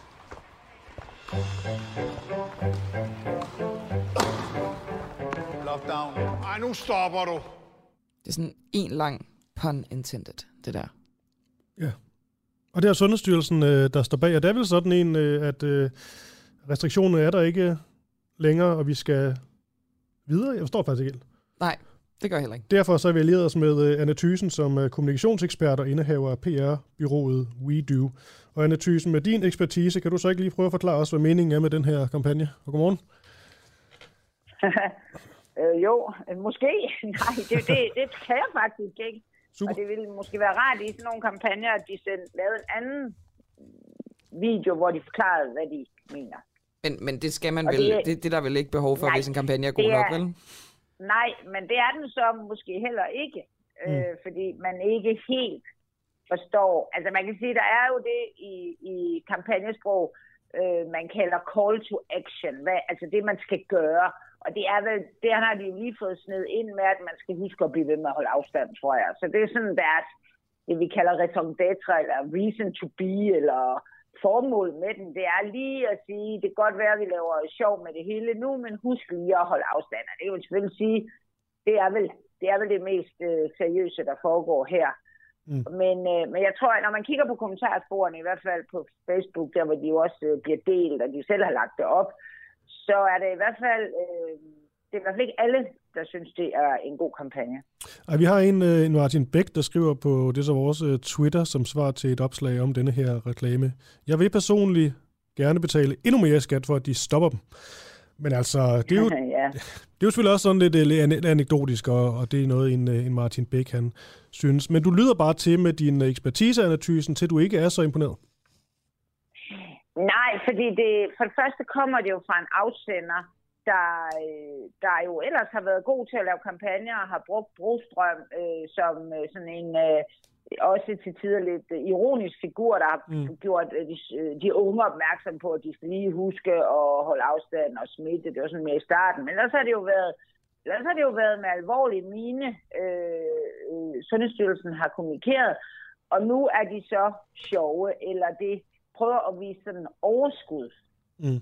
Øhm, og det, det, det lykkedes de selvfølgelig med, og det kan man også se på kommentarsporet over for alle dem, der synes, det bare har været øh, virkelig godt øh, arbejde, som Sundhedsstyrelsen har lavet. Altså, I har ført os igennem det her. Jeg er så glad for at bo i Danmark, hvor vi har en sundhedsstyrelse, der har taget sig godt af os.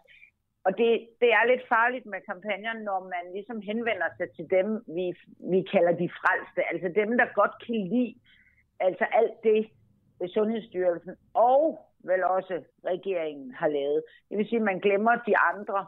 Og derfor øh, altså, kunne man godt have ventet, altså, eller lavet være. Altså, vi er jo vant til, at styrelser kommunikerer, husk nu og gør nu sådan, og overhold øh, fartrestriktionerne. Og, altså, vi er ikke vant til, at styrelser går ud sådan på bagkant og, og roser danskerne og laver sjov med, med, med noget, som har været så alvorligt.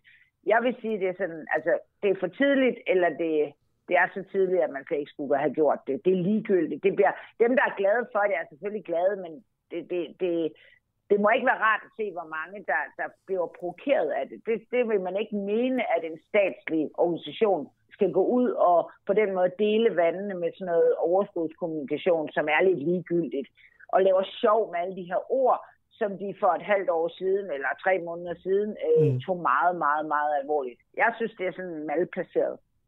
Okay, det lyder sådan lidt til, at den kan få, få bagslag, den her, den her kampagne. Ja, ja altså jeg, jeg i hvert fald, altså, det, er, det er som om, de, de har lavet nogle gode kampagner undervejs, og så er de sådan blevet grebet af den, altså skal vi ikke lave noget mere, og øh, skal vi ikke lige føre den af med de her sjove ord, og der er jo en masse mennesker i Danmark, både folk, der virkelig er bange for vacciner, altså måske også på den lidt overdrevne måde, men de er jo i et demokratisk land. Man har jo, man har jo lov til at mene, at de her vacciner er ikke noget, man, man øh, har lyst til. Altså det, det, det virker sådan lige kægt nok at gå, at gå så hårdt ud og lave sjov med noget, der for 20 minutter siden var dødelig alvor. Det, det tror jeg ikke øh, jeg kan ikke lade være med at tænke, at altså, det passer sådan lidt til, til regeringens måde at kommunikere på. Først så kommunikerer man frygt, og nu kommunikerer man sådan lidt øh, overskud, og hey, vi er videre. Og øh, mm. man kan i hvert fald sige, at hvis der kommer en eller anden ny variant til efteråret, så tror jeg, de står lidt øh, med hårdt i postkassen med deres sjove kampagne. Ja, vi har jo her på den uafhængige, øh, det var så i det senere efterår, søgt aktindsigt i, hvor meget Sundhedsstyrelsen har brugt på, på kampagner, og dengang var der tale om over 160 millioner kroner, og den nye kampagne her er efter sine ikke med i det regnestykke. Vi prøver selvfølgelig at finde ud af, hvad, hvad den rent faktisk har kostet. Tør du, Anna Thysen, at give sådan et, øh, et bud på, hvad sådan en kampagne her den koster? Altså, den, det ved jeg ikke, en million, eller det ved jeg ikke, jeg ved ikke, hvor mange film der er.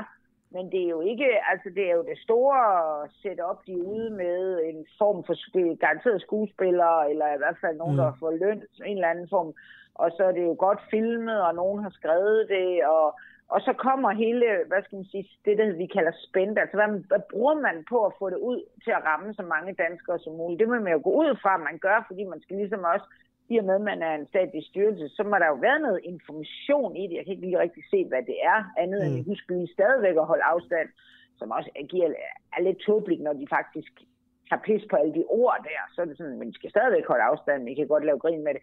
Så det er, det er ikke billigt, og det er lavet flot, og det skal det selvfølgelig også være. Det ved jeg ikke, man kunne godt have taget et helt andet greb, hvor man har lavet noget meget billigere, eller... Mm. Det, det, det, det emmer lidt af, her går det godt, og det er gået skide godt, og det vil godt lige klappe os selv lidt på skulderen af, øh, selvom man øh, selvfølgelig øh, laver grin med de her ord.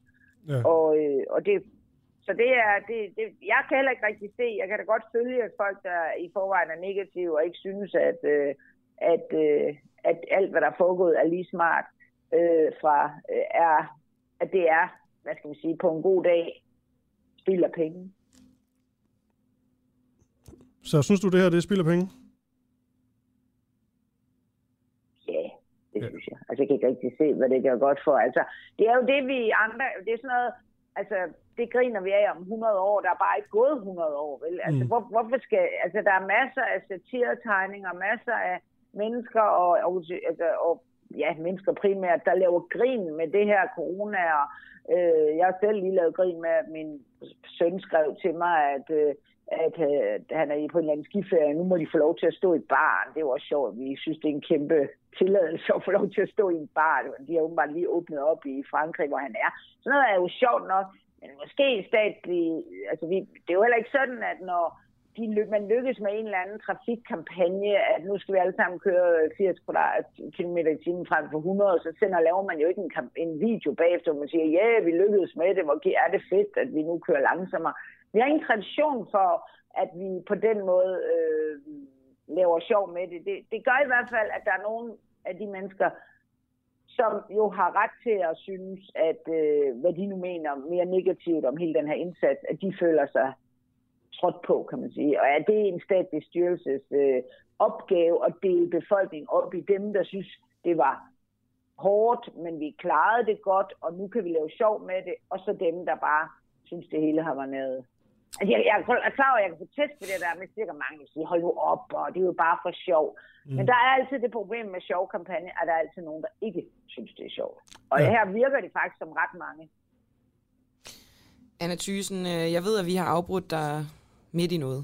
Har jeg hørt i hvert fald i min Ja, øresnegl. jeg ser ishockey, men jeg, jeg er nervøs for, at det ikke går, så jeg blev helt glad for, at jeg ikke skulle så se på det. Jeg er så bange for, at Danmark taber, Jamen, Anna, og jeg, jeg, kan ikke ud at se på det. jeg kan sige, at da det startede med 1-0 til Rusland, så fik vi faktisk udlignet 1-1. Nu har Yes! vi netop, Nej! nej, men nu har vi netop, Rusland har netop scoret et mål.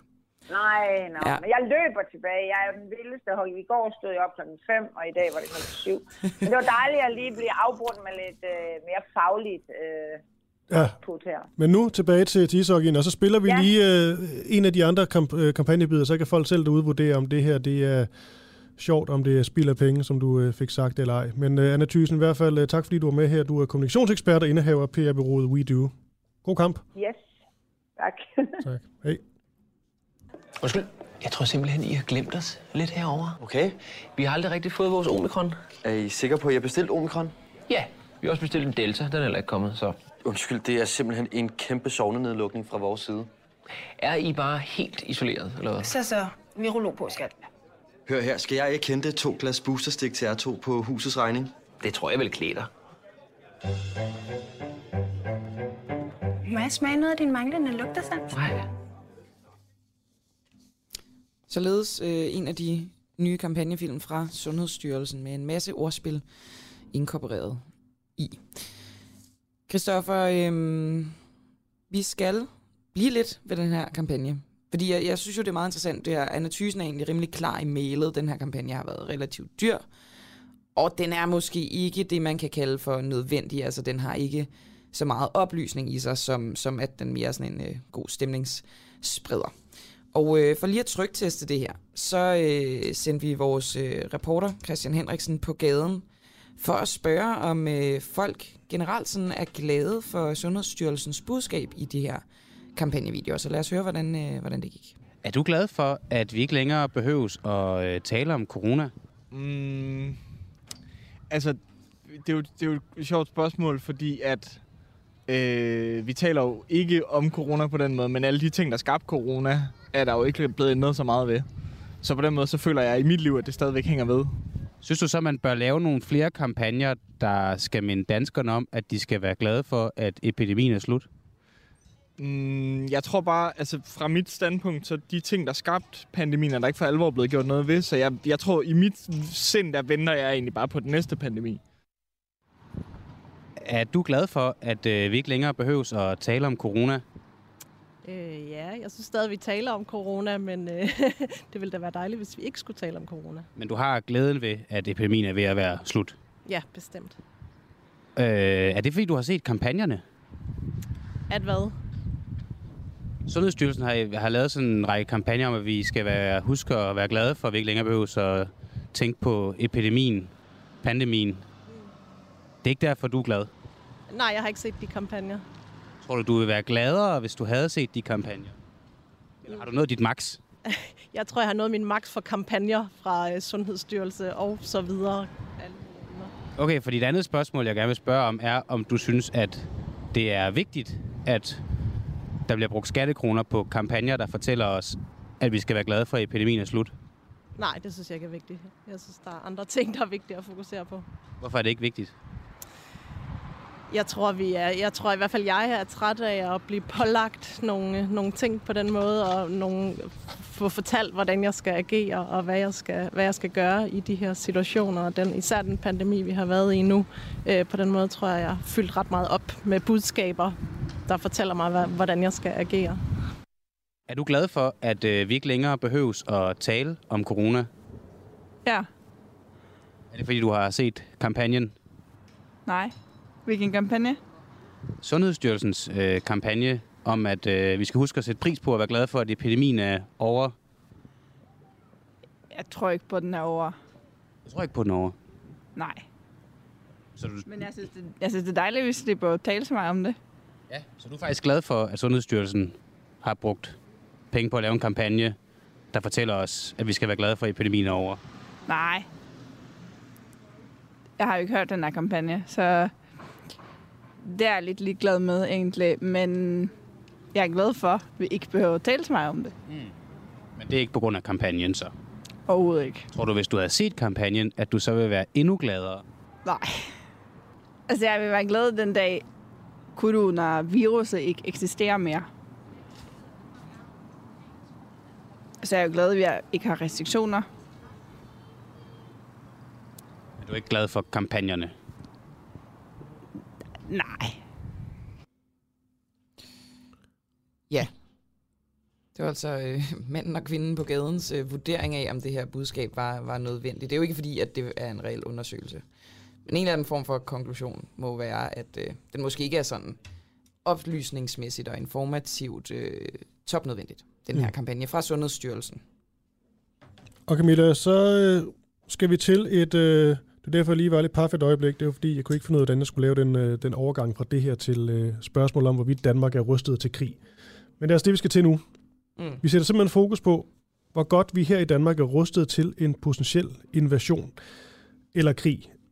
Og ja, det er jo ikke fordi, at der er nogen, der direkte står og, og banker på, på døren ved vores øh, grænse, men øh, vi synes der på en eller anden måde, om, øh, om ikke andet, det er, en, det er en spændende snak, især i de her nye koldkrigstider, vi, vi har taler ind i. Jo, jo, og man kan jo sige, altså så har vi øh, godkendt, at der må blive placeret amerikanske tropper på dansk jord.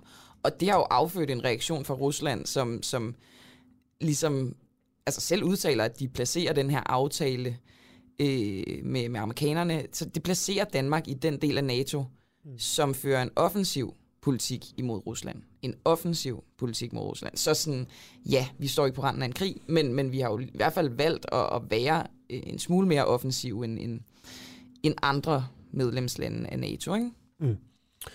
Og nu kan vi byde velkommen til øh, Oberst Møller.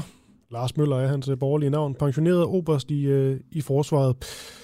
Og tak fordi du kom med her til morgen, øh, Lars Møller. Lad os bare kaste os lige ud i det. Er Danmark rustet til, øh, til krig? Nej, det er vi ikke. Det var det korte svar. Kan I have en god morgen? Hej hej. Kort og præcis, Lars, som en uh, rigtig oberst, der giver kommandoer. Men, men kan du ikke lige uddybe det her? Hvad, hvad er det, vi, vi mangler, så at sige? Jamen, vi mangler stort set alt. Altså, det, det er jo det gode ved det. Altså, øh, den ro skal vi have. Fordi øh, da, da vi jo, da, da vi, ligesom da muren faldt, så gik der jo et stykke tid, og så fik vi nedlagt øh, øh, faktisk hele vores forsvar. Øh, forstået på den måde, at det, som man kalder eksistensforsvar af Danmark, som vi havde haft under den kolde krig, det blev jo nedlagt. Mm. Fordi nu skal der virkelig skraves kroner sammen. Ikke? Det, det, var, det var det, man kaldte fredsdividenden. Øh, så nu skal der spares øh, penge. Nu er det ikke nødvendigt længere at kunne forsvare Danmark selv, men øh, øh, vi havde jo stadigvæk dygtige folk i forsvaret, og, øh, og dem brugte vi jo så øh, i Afghanistan, i Irak øh, og på Balkan. Men øh, hele vores øh, setup til at kunne forsvare os selv, det forsvandt. Mm. Og hvor står du der, Lars, øh, Lars Møller? Synes du på sin vis, det giver god mening, at vi ikke øh, kan forsvare os selv, fordi at vi trods alt er så lille et land, der skal bruge hjælp fra mange andre? Eller er du, øh, mener du, det er en fejl? Jamen altså, hvis man ikke vil forsvare sig selv, så holder man jo op med at være en nation. Altså, det, det er jo nemt med det. Øh, så, så det synes jeg jo ikke er nogen god idé. Øh, vi er jo en lille nation, og derfor er vi også med i, i NATO, men, men, men NATO har ligesom sådan en slags forsikringspræmie. Og hvis man ikke vil betale den forsikringspræmie, øh, som vi ovenkøbet selv har været med til at, at bestemme størrelsen af, ja, så synes jeg egentlig, man er lidt til at, øh, ja, altså så kan det næsten være det samme, ikke? Mm. Men kan det ikke også lidt være det samme, hvis vi bruger en masse penge på forsvar og militær, men vi alligevel er så lille et land, så vi kan dybest set ikke øh, forsvare selv? Nø, det, det, altså, det kan man jo, ja, det kan man jo altid sige, hvad skal det hele nytte, ikke? Altså, men det skal jo nytte det, at hvis man viser sig selv, at man har viljen, og at man ikke bare sætter sig på Danmark og på Danmarks område, øh, så er der jo tid til, at nogen kan komme ind til hjælp, og det er jo derfor, vi er med i sådan en forsvarsalliance. Øh, og, og det er jo det, der er hele ideen i det, men, men øh, øh, i øjeblikket er jeg faktisk lidt i tvivl om, om det kunne betale sig at putte Øh, vi skal jo op på 2% af bruttonationalproduktet, men jeg er slet ikke i tvivl om, eller jeg, slår, jeg er slet ikke øh, sikker på, at de kan betale sig at putte alle de penge i dansk forsvar, fordi dansk forsvar har fået en organisation, så den er fuldstændig enestående i hele verden. Øh, det er helt hul i hovedet, øh, og det synes jeg ikke, man skal putte penge i. Der bliver man nødt til at lave organisationen om først. Øh, Obers Møller, nu kommer jeg med et lidt, øh, måske lidt barnligt spørgsmål, men jeg er faktisk bare sådan lidt nysgerrig på, er Danmark stærkest til vands, til lands eller i luften, som det er lige nu? Mm, det vil jeg sige, det er i luften. Okay. Og jeg troede faktisk, at vi var sådan relativt stærke i floden også. Jamen, det, det er vi også, men altså floden mangler en, øh, en helt bestemt missiltype, før at rigtig den kan, kan bære sig til noget som helst. Er det, er det Stinger-missiler? Eller hvad er det? Åh, oh. oh. altså, Godt spørgsmål. Ja, lad det nu ligge. Nej, det er, så, det, det er sådan nogle store... Man har faktisk man har købt eller, og lavet nogle, nogle frigatter, som er beregnet til, at man kan putte sådan nogle store, fine missiler i, som egentlig kan øh, lave luftforsvar af det meste af det danske område. Problemet er bare, at man har bare ikke købt maskinerne. det, det er sådan lidt hul i hovedet, ikke? Jo, det øh, og det, det, det, det, øh, altså, det, den måde excellerer vi jo i, øh, i det på. Altså, på, for eksempel, nu har vi jo en forsvarschef, ikke? Og forsvarschefen øh, troede, man skulle være chef for hele forsvaret. Det er han slet ikke. Øh, han er en af øh, otte ligestillede styrelseschefer, øh, og har ikke ansvaret for ret meget andet end, end operationer og uddannelse. Alle de andre ting, det øh, øh, sidder man omkring et bord inde i Forsvarsministeriet under ledelse af en departementchef, og det er reelt ham. Han er civil. Det er reelt ham, der er forsvarschef, for det er ham, der bestemmer over alle de andre. Og det, og det er vi den eneste nation i hele Danmark, eller i hele verden, der, der har sådan et system. Og det er hul i hovedet. Det er virkelig dumt. Lars Møller, ifølge Beredskabsstyrelsen, så er der ikke nogen aktuel plan for brug og klargøring af beskyttelsesrum og anden beredskabsmæssig infrastruktur i den øh, den sammenhæng, og man har ligesom valgt fra politisk hold at sige, at øh, der er så meget fred i verden, eller på vores øh, breddegrader, at krigen vil ikke bare lige pludselig bryde ud, og derfor der giver det her måske meget god mening. Er du egentlig enig i den betragtning, eller burde vi have flere beskyttelsesrum, som står, står klar? Altså, det er nok lige lidt hastigt at skulle til at klargøre beskyttelsesrum, for det, det, det kan man sådan set godt være enig med Beredskabsstyrelsen i. Øh, men, men, øh, men man kunne jo godt gøre, gøre en hel masse andre ting klare øh, og forberede sig lidt. Det, det minder mig sådan her om, om, om situationen inden øh, coronapandemien. Øh, der havde vi også nedlagt alle vores lager. Vi havde ikke nogen værnelager, vi havde ikke nogen mas- vi havde ikke nogen masker, vi havde ikke noget det ene eller andet. Vi kunne ikke udvide en skid, for det havde vi simpelthen smidt på porten.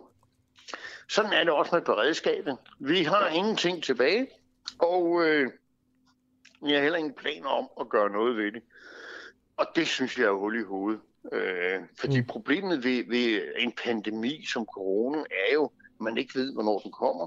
Og øh, hvis man ikke er forberedt på den, så er det for sent at begynde at lave en hel masse, når den kommer. Mm. Fordi på det tidspunkt, der, øh, der er man overhældet af begivenheden. Og sådan er det også med, med beredskab. Obersmøller, noget jeg, øh, jeg godt kunne tænke mig at vide, om vi var forberedt på. For det hører man altså nogle gange, ikke kun nu her, hvor at det rasler med, med sablerne i, mod øst. Altså Bornholm. Hvad er det for et potentielt angreb, man snakker om, kan komme på Bornholm, og i så fald, hvordan skal Bornholm så blive forsvaret? Altså, indledningsvis tror jeg ikke, for at sige det på godt dansk, en skid på, at øh, der kommer et angreb på Bornholm. Og det tror jeg ikke, fordi øh, Danmark er medlem af NATO. Det er noget helt andet end at gå og true øh, øh, end at gå og true øh, en, en, en, en nation som Ukraine. Øh, fordi gør man det ved NATO, så risikerer man i sidste ende at komme over og slås med amerikanerne. Og det, og det er der ikke ret mange, der er interesseret i. Omvendt, der er faren den, at hvis man bare kunne sætte, sætte sig på Bornholm, altså køre en brigade over, øh, altså en 5.000 mand over, så vil vi ikke, vi, have, vi har ikke noget på Bornholm af betydning, der kan forsvare Bornholm. Øh, vi har stadigvæk lidt hjemmeværende, og vi har, så vidt jeg ved, en enkelt ballon derovre, øh, men det er det.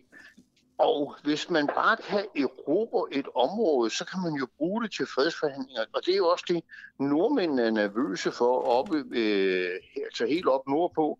Fordi hvis russerne bare kan rulle ind og nappe noget, øh, så bliver det måske ligesom de to østligste øh, provinser i Ukraine, hvor separatister, såkaldte separatister, de sidder nu på dem, øh, på de landområder der, og det er lige så stille ved at blive indlemmet i, øh, i Rusland.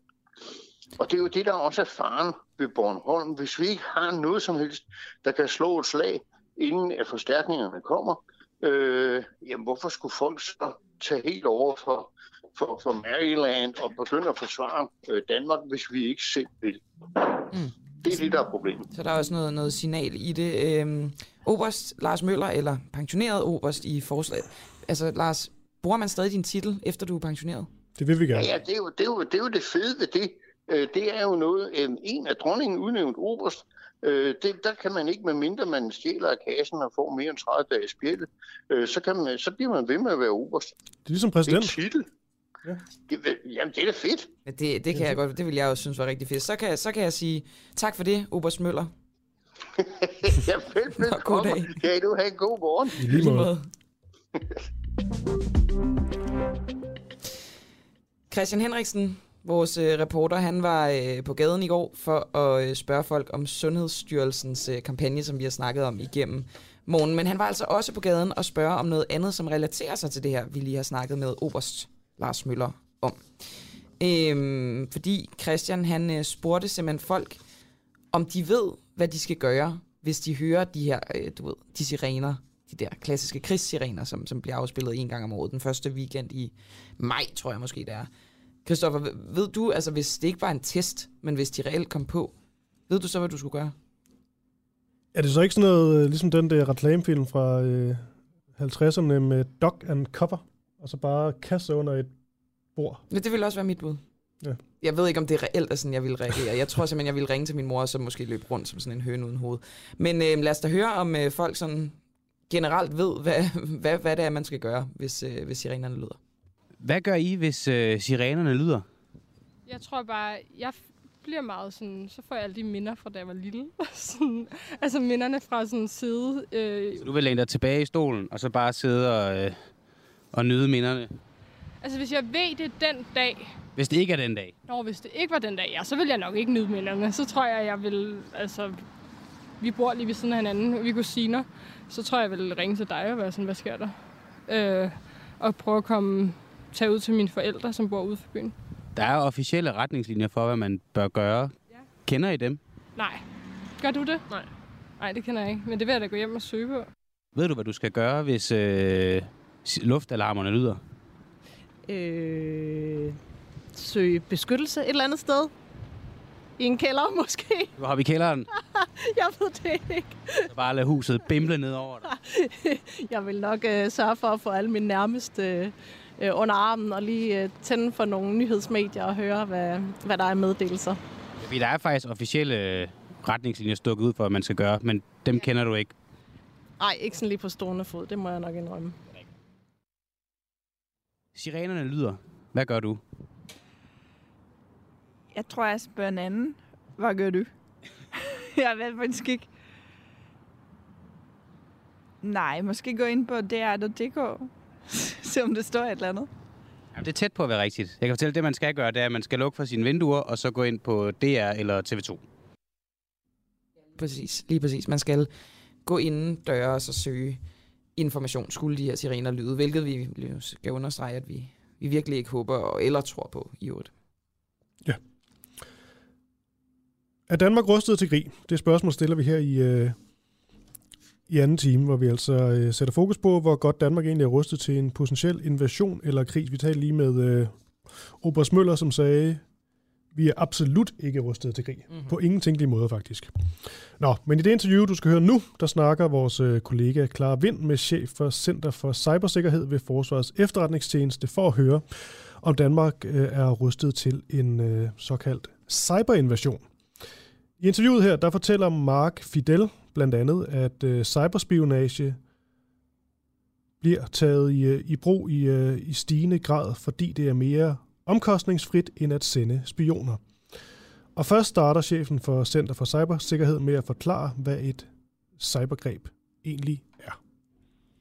Jamen et cyberangreb, det er, når en hacker eller en hackergruppe forsøger at udnytte nogle digitale tjenester eller services eller enheder til at bryde ind. Så det svarer grundlæggende til, at man på samme måde som en, en tyv kan forsøge at bryde ind i en bygning øh, via de fysiske rammer, jamen så kan hacker forsøge at bryde ind i netværk og systemer via digitale tjenester herunder internettet. Og er det oftest enkeltpersoner, I oplever, der står bag sådan et hackerangreb? De, de angreb, som vi øh, i aktager arbejder med og forsøger at, at hjælpe myndigheder og virksomheder med at beskytte sig mod, de bliver typisk foretaget af hackergrupper. Det kan være kriminelle organisationer, som arbejder sammen øh, nærmest på, på kartelniveau, eller meget, meget øh, professionelle organisationer, der specialiserer sig i forskellige former for angreb. Det kan også være fremmede staters øh, hackergrupper, det vil sige folk, der går på arbejde hver eneste dag for at arbejde typisk i en efterretnings- eller en sikkerhedstjeneste med henblik på at bryde ind i netværk og systemer. Okay, og, og de her personer, er, er der nogle øh, specifikke lande, hvor man kan se, at truslen er, er størst fra dem? Det man sige, det er, at for så vidt angår sådan noget som cyberspionage, øh, altså der, hvor fremmede stater og hacker øh, arbejder med at bryde ind med henblik på at skaffe information, som det ikke er tiltænkt, de skulle der kan vi se, at der er en, en del lande, som har nogle meget veludviklede kapaciteter til den her slags ting, og som også har vist, at de har intention til at bruge dem. Det er lande som for eksempel Rusland og Kina og Iran og Nordkorea. Hvis vi taler om cyberkriminelle, så kan de i princippet sidde over hele verden, fordi at de arbejder jo som øh, mere eller mindre øh, løst organiseret, men professionelle grupper. Man kan dog se, at der er en del af grupperne, som har, øh, har haft en forkærlighed for at sidde i tidligere Østbloklande. Det man blandt andet kunne se på nogle af den, øh, den malware, altså den her øh, undartede software, som man forsøger at lægge ind på, på netværk med henblik på for eksempel at låse systemerne i ransomware-angreb. der kan man se, at den for eksempel øh, lader være med at, øh, at gå løs, hvis det er øh, russisk tegnsæt, altså kyrillisk tegnsæt. Så der er sådan nogle, nogle små, små tegn, man kan se. Det siger ikke nødvendigvis noget om, hvor de sidder henne, men, øh, men, men der kan være en, en forkærlighed for tidligere Østbloklande. Og, og hvorfor er der lige en, en forkærlighed for de steder? Hvad er det præcis, der gør, at, øh, at det er der, de vælger at operere fra? Det er jo et godt spørgsmål. Det kan være, øh, det kan være tilfældigheder, det kan også være, fordi at man har, øh, man har lettere ved at, at arbejde i, i fred. Det er, man har set, at der er, er nogle øh, grupper i de tidligere Østblokkande, som, øh, hvor myndighederne har slået ned på dem, men man kan så desværre sige, at der er rigtig, rigtig mange grupper stadigvæk, der, der opererer og, øh, og har frit spil. Hvor svært er det at fange gerningsmændene bag de her angreb?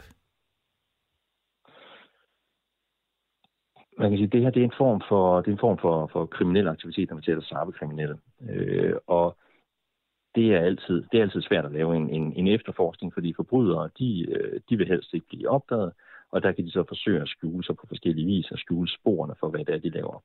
Når vi taler om cyberkriminalitet, jamen så foregår det jo over og via internettet, og der er der rigtig, rigtig mange måder, hvorpå man for eksempel kan skjule, hvor man kommer fra, hvor man sidder henne, og hvordan man arbejder. Og det betyder også, at det typisk er noget, der sker hen over landegrænser, og det er jo noget det, der yderligere komplicerer sådan noget som efterforskning. Og det betyder, at man skal være øh, meget, meget heldig og dygtig, når man får taget fat i nogle af de her mennesker, for at få dem sat, øh, sat bag trammer. Er det, er det blevet lettere generelt at være øh, hacker øh, inden for de seneste par år? Jeg ved ikke, om man kan sige, at det er blevet lettere at være hacker, øh, men man kan sige, at det er det at være, være hacker øh, versus skulle forsvare sig over for hackerangreb, det, øh, det kan du sammenligne med et våbenkapløb, fordi forsvarerne udvikler hele tiden nye og bedre måder til at detektere cyberangreb, til at beskytte sig imod det, og til at gøre det sværere for hackerne at bryde ind. Omvendt, så hackerne de udvikler sig også hele tiden. De udvikler nye forretningsmodeller øh, med henblik på at udøve deres kriminalitet. De udvikler hele tiden nye værktøjer, de samarbejder på nye måder. Så man kan sige, at det er en, en form for, for kapløb, som sagt, som, øh, som ikke rigtig har nogen, nogen entydige vinder. Er der mange hackerangreb, som I får øh, slået ned på, før de rammer? Vi taler om øh, forskellige former for trusselsniveauer, der går fra ingen og op til meget høj. Når et det er meget højt, så betyder det, at det er meget sandsynligt, at der er nogen, der vil forsøge at angribe. Sådan noget som cyberkriminalitet, det er, der er vi på meget høj nu, og det betyder grundlæggende, at der hele tiden er nogen, der forsøger at identificere muligheder for og forsøger at bryde ind i netværk, både fra myndigheder og fra virksomheder. Så det sker hele tiden døgnet rundt. Heldigvis så er der rigtig, rigtig mange af de her angreb, der bliver fanget af tekniske modforanstaltninger, fordi det er som, som nævnt et, en form for kapløb mellem angriber og forsvar, så det er noget, der hele tiden udvikler sig. Der er også rigtig mange angreb, der bliver fanget af overvågende medarbejdere. Desværre så er der jo så også en gang med nogle af de her angreb, der lykkes. Det skyldes øh, typisk, at man øh, at hackerne finder en, øh, en, en vej ind. Det kan være en, et sted på netværket, som man ikke har fået opdateret. Det kan også være en, øh, en, en dygtigt udformet, øh, det der hedder en phishing-mail, altså en mail, hvor man forsøger at logge en medarbejder til at, øh, at klikke på et link eller downloade en vedhæftning, hvor det lykkes, og så er de inde i systemerne. Så der er rigtig, rigtig mange angrebsforsøg, der, øh, der hele tiden foregår, og så er der desværre nogle gange nogle af dem, der, der lykkes. Du siger, at uh, trusselsniveauet lige nu er, er højt. Hvad er grunden til, at det er specielt højt nu i forhold til andre år? Hvis man kigger på, hvor vores trusselsniveau i forhold til sådan noget som cyberspionage og cyberkriminalitet har ligget, øh, også de, de seneste år, så har det faktisk kontinuerligt været højt. Og det, det skyldes blandt andet, at sådan noget som spionage, det er jo noget, der har eksisteret nærmest siden tidernes morgen, og cyberspionage, det er noget, der i stigende grad bliver taget i brug af stater, fordi det er relativt mere omkostningsfrit, end at skulle for eksempel sende nogle øh, spioner hen over øh, landegrænser og, øh, og stjæle hemmeligheder. Man kan med andre ord sidde derhjemmefra, og så kan man udføre sin cyberspionage. Cyberkriminalitet, det er i sagens natur jo også bare kriminelle, der gerne vil tjene penge øh, ved at bryde loven. Det er også noget, som har foregået i rigtig, rigtig lang tid. Og i takt med, at vores samfund, både i, i Danmark, men, men stort set i, i hele verden, bliver mere og mere digitaliseret, jamen, så skaber det også muligheder for de kriminelle, som for eksempel kan forsøge at afpresse myndigheder og virksomheder ved at låse data, data og netværk ned med henblik på at kræve løsepenge. Så man kan sige, den digitalisering, som vi heldigvis nyder en masse fordele af, den giver også nogle muligheder for de kriminelle. Og der er vi så inde i, i en form for kapløb, hvor øh, forsvarerne øh, forhåbentlig hele tiden vinder, øh, og de kriminelle så forsøger at, øh, at finde nogle huller i netværket. Har I en plan, hvis der øh, sker en invasion, eller der kommer krig i Danmark? Øh, har I så en plan for, hvad man gør rent cybermæssigt? Jeg siger så meget som i forhold til at imødegå cybertrusler, og det er jo over en, en bred palette af forskellige cybertrusler. Jamen der er både vi og andre myndigheder, der er vi jo hele tiden forberedt på, øh, hvis forskellige situationer udvikler sig, hvad er det, så, man skal gøre. Så uden at komme det meget nærmere, så kan jeg sige, at, at både, både myndigheder og forsvaret øh, jo hele tiden tænker på, jamen hvad nu hvis, og så forbereder sig på det. Er I rustet til en invasion eller en krig i Danmark rent cybermæssigt?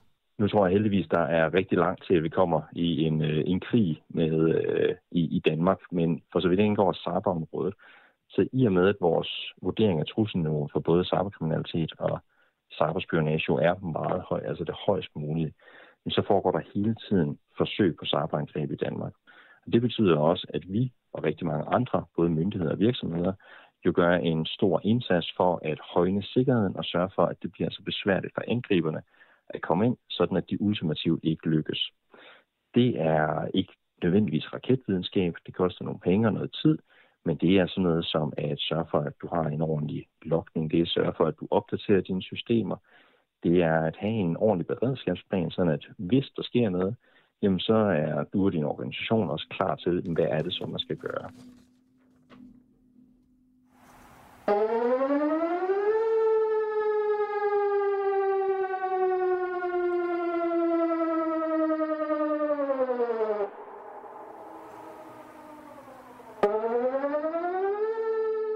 Og hvad er det så, man gør, Christoffer?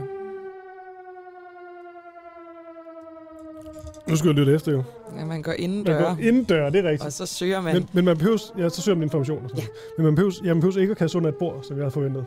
Ej, det kan man altid gøre for en sikkerheds skyld. Det synes jeg, vi skal gøre. Nå, men det er jo ikke tilfældigt, at vi spiller det her. Nej, det er det bestemt ikke. Øhm, fordi vi spørger jo gennem den her morgen, om danskerne er rustet til en krisesituation, eller en altså, reel krig, hvis det skulle komme dertil, hvilket vi lige må understrege. Det er der ikke så meget, der peger på. Men trods alt er der mere sådan øh, krigslig aktivitet i, øh, i Europa, end der har været i, i mange, mange år. Ja, det er en hypotetisk snak, og det er ikke fordi, vi i grund har total paranoia, men øh, vi synes, det er, den, det er en meget spændende diskussion at, at snakke og tage i det her til, her til morgen. Og en, som måske ja. nok vil være blevet beskyldt for at have altså paranoia, det går jeg ud fra egentlig. Øh, det er Bernd Christian Godfredsen, som er freelance sikkerhedsrådgiver og prepper.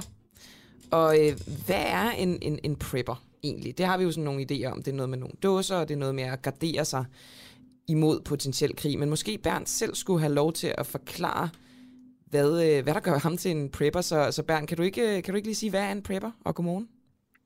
Og godmorgen. Øh, altså, en prepper er jo en, der har gjort sig nogle tanker om, hvordan han vil handle i forskellige øh, krisesituationer. Og det er en, der ligesom har øh, taget nogle skridt for at forberede sig med hensyn til at sikre sig at opfylde de behov, man har som menneske, hvis der er en krisesituation. Altså, at man er i stand til at få noget at spise, få noget at drikke, holde sig varm og tør, øh, og, og ligesom være med til at sørge for sin egen sikkerhed. Øh, prepper er jo faktisk det er jo blevet sådan en ting, hvor det er blevet sådan en tid, hvor alle ting ligesom skal have et ord eller en diagnose, havde jeg nær sagt, ikke også? Fordi i gamle dage, der havde folk jo forrådskammer til, hvis det blev en hård vinter og så videre, og der kaldte man dem ikke prepper, det var bare, det var bare normen. Øh, men her de, de senere årtier, der har vi ligesom har vi været vant til, at staten passer på os, og staten sørger for det hele, og ligesom holder un, øh, hånden under folk. Øh, og det gør, at folk efterhånden er ude af stand til at klare sig selv, hvis der skulle ske et eller andet. Men Bernd, må jeg spørge, fordi at nu taler vi sådan mere øh, generelt om, om prepper og folk. I forhold til, til dig, hvornår, øh, hvornår startede du på det her? Jamen, jeg tror faktisk, at jeg sådan ubevidst har gjort det altid, men det var nok først omkring 2012, at det gik op for mig, at det havde et navn. Øh, indtil da, der har jeg faktisk også altid øh, gået sådan og forberedt mig, fordi der sker jo et eller andet på et tidspunkt. Historisk set har der jo været katastrofer hele vejen op gennem historien, og Europa har været plaget af krige indtil for, for øh, få århundreder siden. Øh, meget, øh, eller få årtier siden. Øh, jeg, jeg tror altid, jeg har preppet. Det har ligget sådan latent i mig, at jeg bare gerne vil være klar, hvis der skete et eller andet. Er det, er det nu, at øh, alle dine forberedelser kommer der til gode? Forventer du det? Nej, det forventer jeg ikke. Øh, det, det, er, det er jo selvfølgelig svært at spå, især om fremtiden, som man siger. Øh, men hvis vi taler i relation til Ukraine-Rusland-situationen, øh, så tror jeg ikke, at NATO formår at fremprovokere øh, en reaktion fra, fra Rusland, selvom de prøver ihærdigt. Øhm, Bernd, nu sagde du, at øh, det man prepper, det er ting som mad, drikke, varme og forsvar. Og så tænker jeg jo, Jakabog, øh, noget til at filtrere dit eget tis, noget termotøj, og så øh, et eller andet øh, oversaget jagtgevær. Kan du måske øh, lige afmontere alle mine tanker? Ja, det kan jeg godt. Det kan jeg godt. For det første, øh, så tror jeg, at for et meget trist liv er at sidde og spise jakabog. Det, øh, man skal selvfølgelig, altså nogle af de ting, man skal købe, det er ting, man alligevel bruger i sin daglige husholdning, fordi så er der rotation i det. Forstået på den måde, at så får du brugt det og kan genopfylde, ikke også? Altså så tager du det, det ældste først og får det brugt, og når du så køber noget nyt for at stille det om bagved, ikke også? Så der hele tiden er rotation i det. Man skal ikke gå ud og købe et eller andet, bare fordi det er det billigste, og det er det, der øh, nødvendigvis lige holder længst. Man skal også tænke over, at det skal kunne spises, og det skal næringsmæssigt også være, du ved, noget, der giver mening, og så skal man også supplere med vitaminer og mineraler, for man kommer til at spise mindre og dårligere under en krisesituation. Øh, med hensyn til vand, jo, det er sådan lidt yderpunkterne, det her med at filtrere sit eget tis. Man kunne jo også gå finde noget vand og filtrere det. Øh, med hensyn til selvforsvar og, og, og det her oversavede afgevær, du nævner, der har vi jo i Danmark en meget øh, restriktiv lovgivning om at anskaffe sig ting til selvforsvar. Så det, er sådan, at det vil altid være et kontroversielt punkt om, hvordan folk de forholder sig lige til den del. Og nogle gange så i stedet for at spekulere i retning af selvforsvar, så kan man spekulere i at relokere sig til et sted, hvor man ikke har behov for at forsvare sig. Øh, simpelthen øh, søge væk fra en katastrofe, i stedet for at løbe direkte mod den øh, guns blazing. Er det ikke lidt svært med 10.000 dåser i rygsækken? Jo, det er det, og derfor skal man jo sådan sørge for at have spredt sine ting lidt ud. Øh, hvis man har andre steder, man kan opbevare sit fødevarelager, øh, og sådan, jamen i det hele taget prøve at fordele det lidt, ikke også? For det betyder så også, at du er nødt til at, at forlade dit hjem øh, med, med det, du nu kan bære, så mister du ikke hele din beholdning af mad. Og hvordan er det, når nu siger du øh, ja. dit, dit hjem, hvordan er din øh, hvad hedder sådan noget, civile, civile status? Er du gift, børn, bor du alene? Jeg er gift, jeg har ikke børn. Okay. Øh, og jeg bor i en lejlighed, hvilket jo selvfølgelig er lidt øh, problematisk med plads, men, men det Ja. ja. har jeg også øh, ligesom arbejdet mig ud af. Så du er gift. Hvad siger din, øh, hvad siger din bedre halvdel til, til det her? Jamen, øh, hun er overraskende forstående, fordi hun kommer fra et sted, hvor naturkatastrofer øh, har været øh, en ret stor ting, så hun har alt mulig forståelse for, øh, at man gør sådan nogle tanker for at sikre sig selv og sin familie, inden en krise opstår. Så, det har, så jeg har det nemt som prepper. Der er ikke helt så meget brok, som der kan være i mange andre hjem. Mm. Men, men, øh, men Bernd, altså du siger det her med, altså jeg går ud fra, at det du siger implicit, det er, at du ikke har nogen våben, fordi det tillader vores lovgivning ikke. Er det rigtigt forstået? Øh, nej, jeg går på jagt og dyrker en del sportsskydning, øh, og har dem selvfølgelig kun til det. Men er du også glad for at have dem, skulle du have brug for at forsvare dig? Altså, opstår der en situation, hvor lov og ret bliver øh, sat fuldstændig ud af spil, så man lovligt kan forsvare sig med dem, så vil det selvfølgelig være i min overvejelse. Du kan godt høre, at jeg er sådan lidt forsigtig med, hvordan mm. jeg lige formulerer det, netop fordi det er så kontroversielt et emne. Ja. Okay. Øh, ja. Er, er det derfor, du går til sportsskydninger på jagt? Altså er det... Nej, det er det ikke. Jeg er fuldstændig besat af jagt. Øh, det er jeg simpelthen. Okay. Øh, så, det, så det er rent tilfældigt, at der lige er den her kombination. Men hvad så det der med at allokere sine sin lagre? Altså har du øh, kolonihaver og sommerhus på Christiansø? Og, og sådan, al- altså, fordi det lyder sårbart for en prepper at bo i en lejlighed.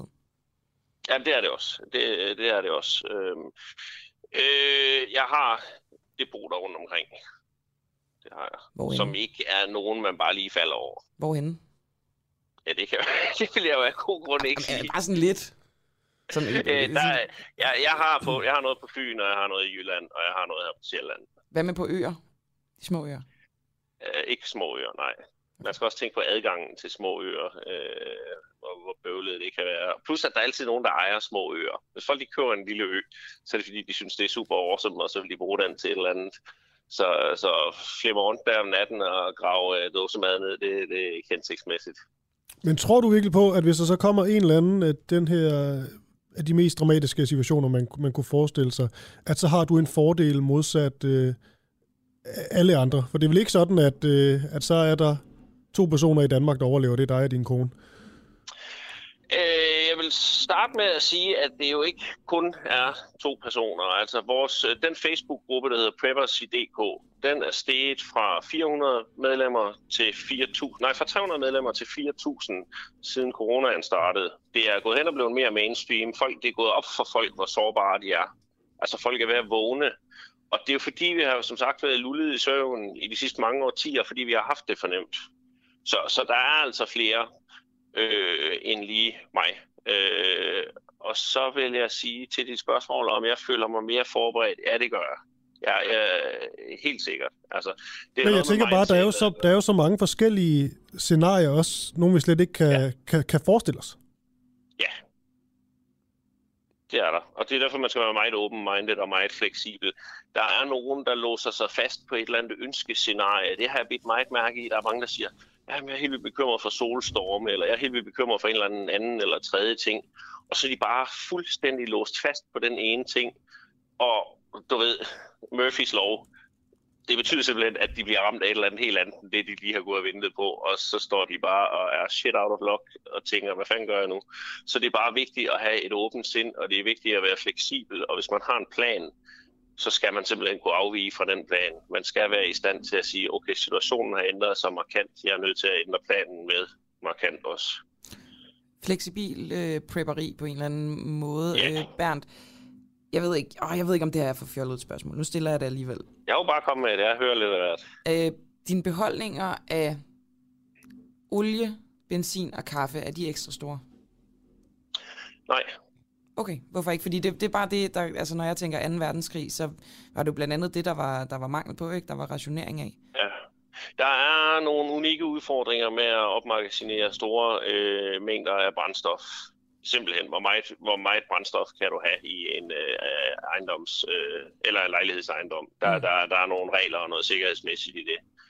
Øh, og for det andet, så satser jeg meget på at være mobil til fods, fordi nu afhængig af katastrofens, øh, mm, hvad kan man sige, karakter, så kan det jo være lidt besværligt at færdes på vejene, og du kan jo altså blokere veje af ret nemt og lave vejeafspærringer. Øh, så hvis man satser på et køretøj, så er man også lidt begrænset der. Selvfølgelig giver det noget mere rækkevidde og noget mere lastkapacitet. Også en motorbåd for eksempel kunne da være en god idé. En båd, så er vi over i noget lidt sjovere. Har du en er båd? ikke us- Ja, det har jeg. Oh, no. Ja, jeg, jeg, jeg, har, jeg har to. Okay. Jeg har en, en ultraletvægts øh, enmandsgummibåd, der vejer 1,4 kilo, og ikke fylder meget mere end en madkasse, øh, som kan tage 180 kilo. Og så har jeg en stor øh, gummibåd også, der kan tage 350 kilo. Træner du til fods? Ja, det gør jeg.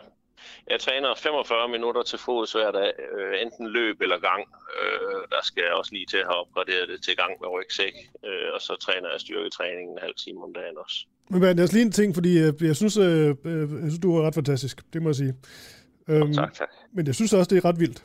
Fordi, jo, ja, det, nu bliver det et helt andet spørgsmål. Men jo, men lidt ja, ja. i samme tråd måske, økonomien i det. Fordi det, jeg vil sige, det var, at, at det er vildt at træne så meget, og preppe så meget, og gøre så mange ting for noget, der måske slet ikke bliver brugbart, udover Ja. ja. det måske giver dig, at der er, en, der er en tryghed indvendig. Så jeg tænker bare, hvor mange penge har du egentlig brugt på det her? Jamen, øh, jamen, det er sjovt, du siger det med tiden og pengene. Lad os tage den mm. helt fra bunden af, om jeg bruger ekstra. Altså, at træne øh, hver dag er jo noget, som der er mange ikke-preppere, der også gør. Ja, ja. Så det vil sige, jeg, mist, jeg, jeg taber ikke noget ved at, at, at prøve at, at holde mig i nogenlunde form. Det, det er der også almindelige mennesker, der gør. Så den kan vi tage helt ud af det. Øh, så er jeg inde på det her med maden, hvordan jeg roterer den, og hvordan jeg køber. Det mad, jeg køber og opmagasinerer, det er ting, som jeg også bruger i hverdagen. Øh, så det vil sige, det har ikke kostet mig noget, fordi det er bare, at jeg køber meget på én gang, og så siver det ud lige så stille, og så kører jeg meget igen. Så, så der, der, er status, der det er også status quo med, med det ikke også. Det er ikke noget, der koster mig ekstra, enten at jeg har en buffer liggende, som jeg alligevel får brugt på et tidspunkt. Mm. Øh, så er der... Jo, så er der noget af alt det her grej her. Jeg vil sige, mange af de her ting her er jo nogle, jeg bruger alligevel, når jeg for eksempel er på jagt. Ikke også? Det er den samme rygsæk, jeg bruger. Det samme grej, der er i. Men der er to, to gummibåde. Dem, dem bruger du vel ikke? Jo, jo, jo jeg kan, jeg, helt seriøst, jeg kan godt, øh, jeg gør jo meget i outdoor og bushcraft, altså at være ude i naturen, opholde mig ude i naturen og lave alle mulige ting, og tage ud og fiske og sådan noget. Åh, oh, no. ja, det er selvfølgelig også smart, de, som ja. ja, så, de, så de, mine fritidsinteresser passer meget, meget belejligt ind i hele det her prepping her. Så det er ikke noget, jeg sådan går og tænker over. Jeg går ikke, når jeg køber et eller andet, så er det ikke fordi, jeg tænker, nu kører jeg det her til, når jorden går under. Ej, jeg kører det her, fordi jeg tænker, det er super fedt at have og du ved, solceller og powerbanks og alt det her, det er jo også noget, man kan bruge, når man er ude i naturen øh, i længere tid af gangen. Øh, så, så det er ikke sådan en eller anden øh, dyster øh, øh, tankegang og et eller andet vanvittigt øh, overforbrug, øh, som har været resultatet af det overhovedet ikke. Overhovedet ikke. Mm. Men det er det for nogen, det vil jeg sige. Bernd, øh, det, når, når du sidder og fortæller her, ikke, så, så tænker jeg, at det, det er en vild livsstil. Jeg vil aldrig kunne sådan, duplikere det, du gør. Jeg tænker så også, at det, det er ret usandsynligt, de scenarier, som, øh, som, som ville øh, skulle til, for at du ligesom kan få, få gøre brug af det her i, i praksis. Altså bortset fra, når du så bruger det som fritidsinteresser. Men alligevel... Lad mig prøve at vente nej, nej, men alligevel, Bernd, jamen, hvis jeg lige må spørge dig, så det, det jeg gerne ville spørge dig om, jeg får jo lyst til at sige, men Bernd, tag mig med hvis det skulle ske. Jeg kommer bare til at tænke på, hvor mange altså, omkring, der prøver ligesom at købe ind på, altså få en billet med på, på ja, Bernds det er der øh, mange, der, Ja, der er mange, der siger, du ved, ja, når hele lortet vælter, så kommer jeg bare over til dig. Og, og hvem, er lader du komme nogen med, andre end din kone? Bernds ark. Nej, nej, det gør jeg ikke. Det er kun din kone? Ja, okay. fordi jeg skal ikke, jeg skal ikke holde hånden under alle mine medmennesker. Jeg vil utrolig gerne hjælpe folk, men hvis folk ikke er villige til at hjælpe dem selv, hvorfor skal ansvaret så lægges over på mig? Øh, så jeg synes, man har en pligt som menneske til ligesom at, at sørge for at have gjort sig nogle tanker og nogle forberedelser i forbindelse med at kunne passe på sig selv og sin familie, fordi staten kommer sgu ikke og holder hånden under dig, hvis hele lortet vælter, og altså al strømmen går, og alting ryger. Altså, der er grænser for statens kapacitet, evner og velvilje. Mm. Øhm, så, så, så jeg bliver sgu, jeg bliver lidt bitter, når folk de siger, Nå, så kommer jeg bare over til dig. Ja, Nej, det gør du ikke. Øh, Jamen, det, jeg kunne bare godt øhm, forestille mig, at det var det. Ja. Ja, undskyld, ja. jeg afbrød dig. Nu spurgte du til, nu kan jeg ikke huske, hvad det indledende ved spørgsmålet var, men der var et eller andet, hvor jeg lige ville vente om. Nå, men det er det øh, der med, at, at man kan sige uh, scenariet Nå, jo, for, at ja. du får dine, uh, de her fritidsinteresser i, i ja. spil i praksis, ikke? Ja, lige præcis jeg kan jo også vente om og spørge, om du har en brandforsikring på dit hus og eller lejlighed. Det, altså, det har jeg faktisk ikke nu, du spørger. Åh, oh, okay, så er det jo så det var det helt forkert Det kan være, at Christoffer har. Jeg har ikke en eneste forsikring, men jeg tror også, at vi er nogle unikke dumme tilfælde. Ja, det tror jeg faktisk også. Ja, okay. Nå. De fleste, okay, kender har. Ja, fordi den der plejer at hive frem, og så, mm.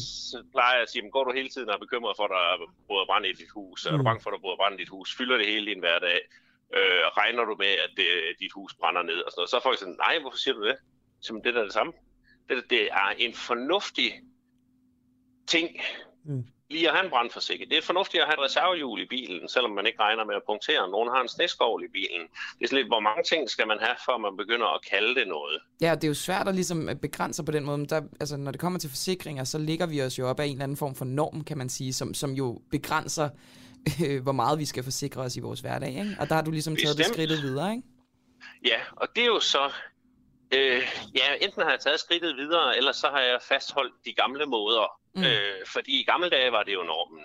Ja, det er rigtigt. Det er jo så fordi, at størstedelen af befolkningen har nok vendt sig til, at jamen, det er nok ikke nødvendigt, og, og jeg kan også bare lige gå ned til den rare kommunedame, hvis jeg mangler noget, eller hvad fanden folk nu gør. Øh, Men, men Bernd, øh, det var fordi, der er ikke så lang tid tilbage, men er der en lille del af dig, hånden på hjertet, der også lidt håber, at der kommer til at ske noget, hvor du kan få lov til at bruge al din øh, prepping og din øh, træning?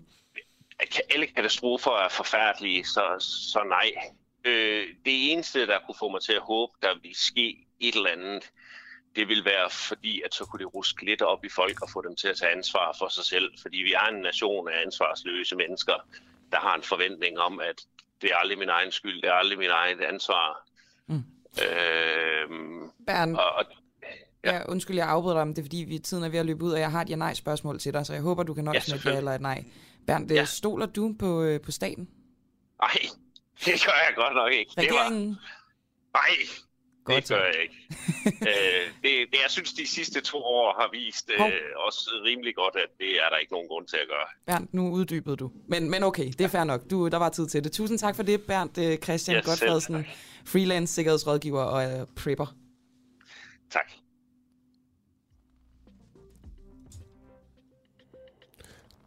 Nå, Camilla, Nu er vi ved vejs ende, Christoffer. det var det, og vi kan øh, lige huske at få sagt, at i øh, teknikken, der stod, stod Tobias Jul. Og det her program, det var sat sammen af Peter Svarts Nielsen. Ja, jeg hedder Christoffer Lind. Og jeg hedder Camilla Boracchi. Og du tager på skiferie, og jeg er tilbage igen i morgen. Sådan det. Det var fornøjelse at sende for jer. Fortsat god dag derude. Hej.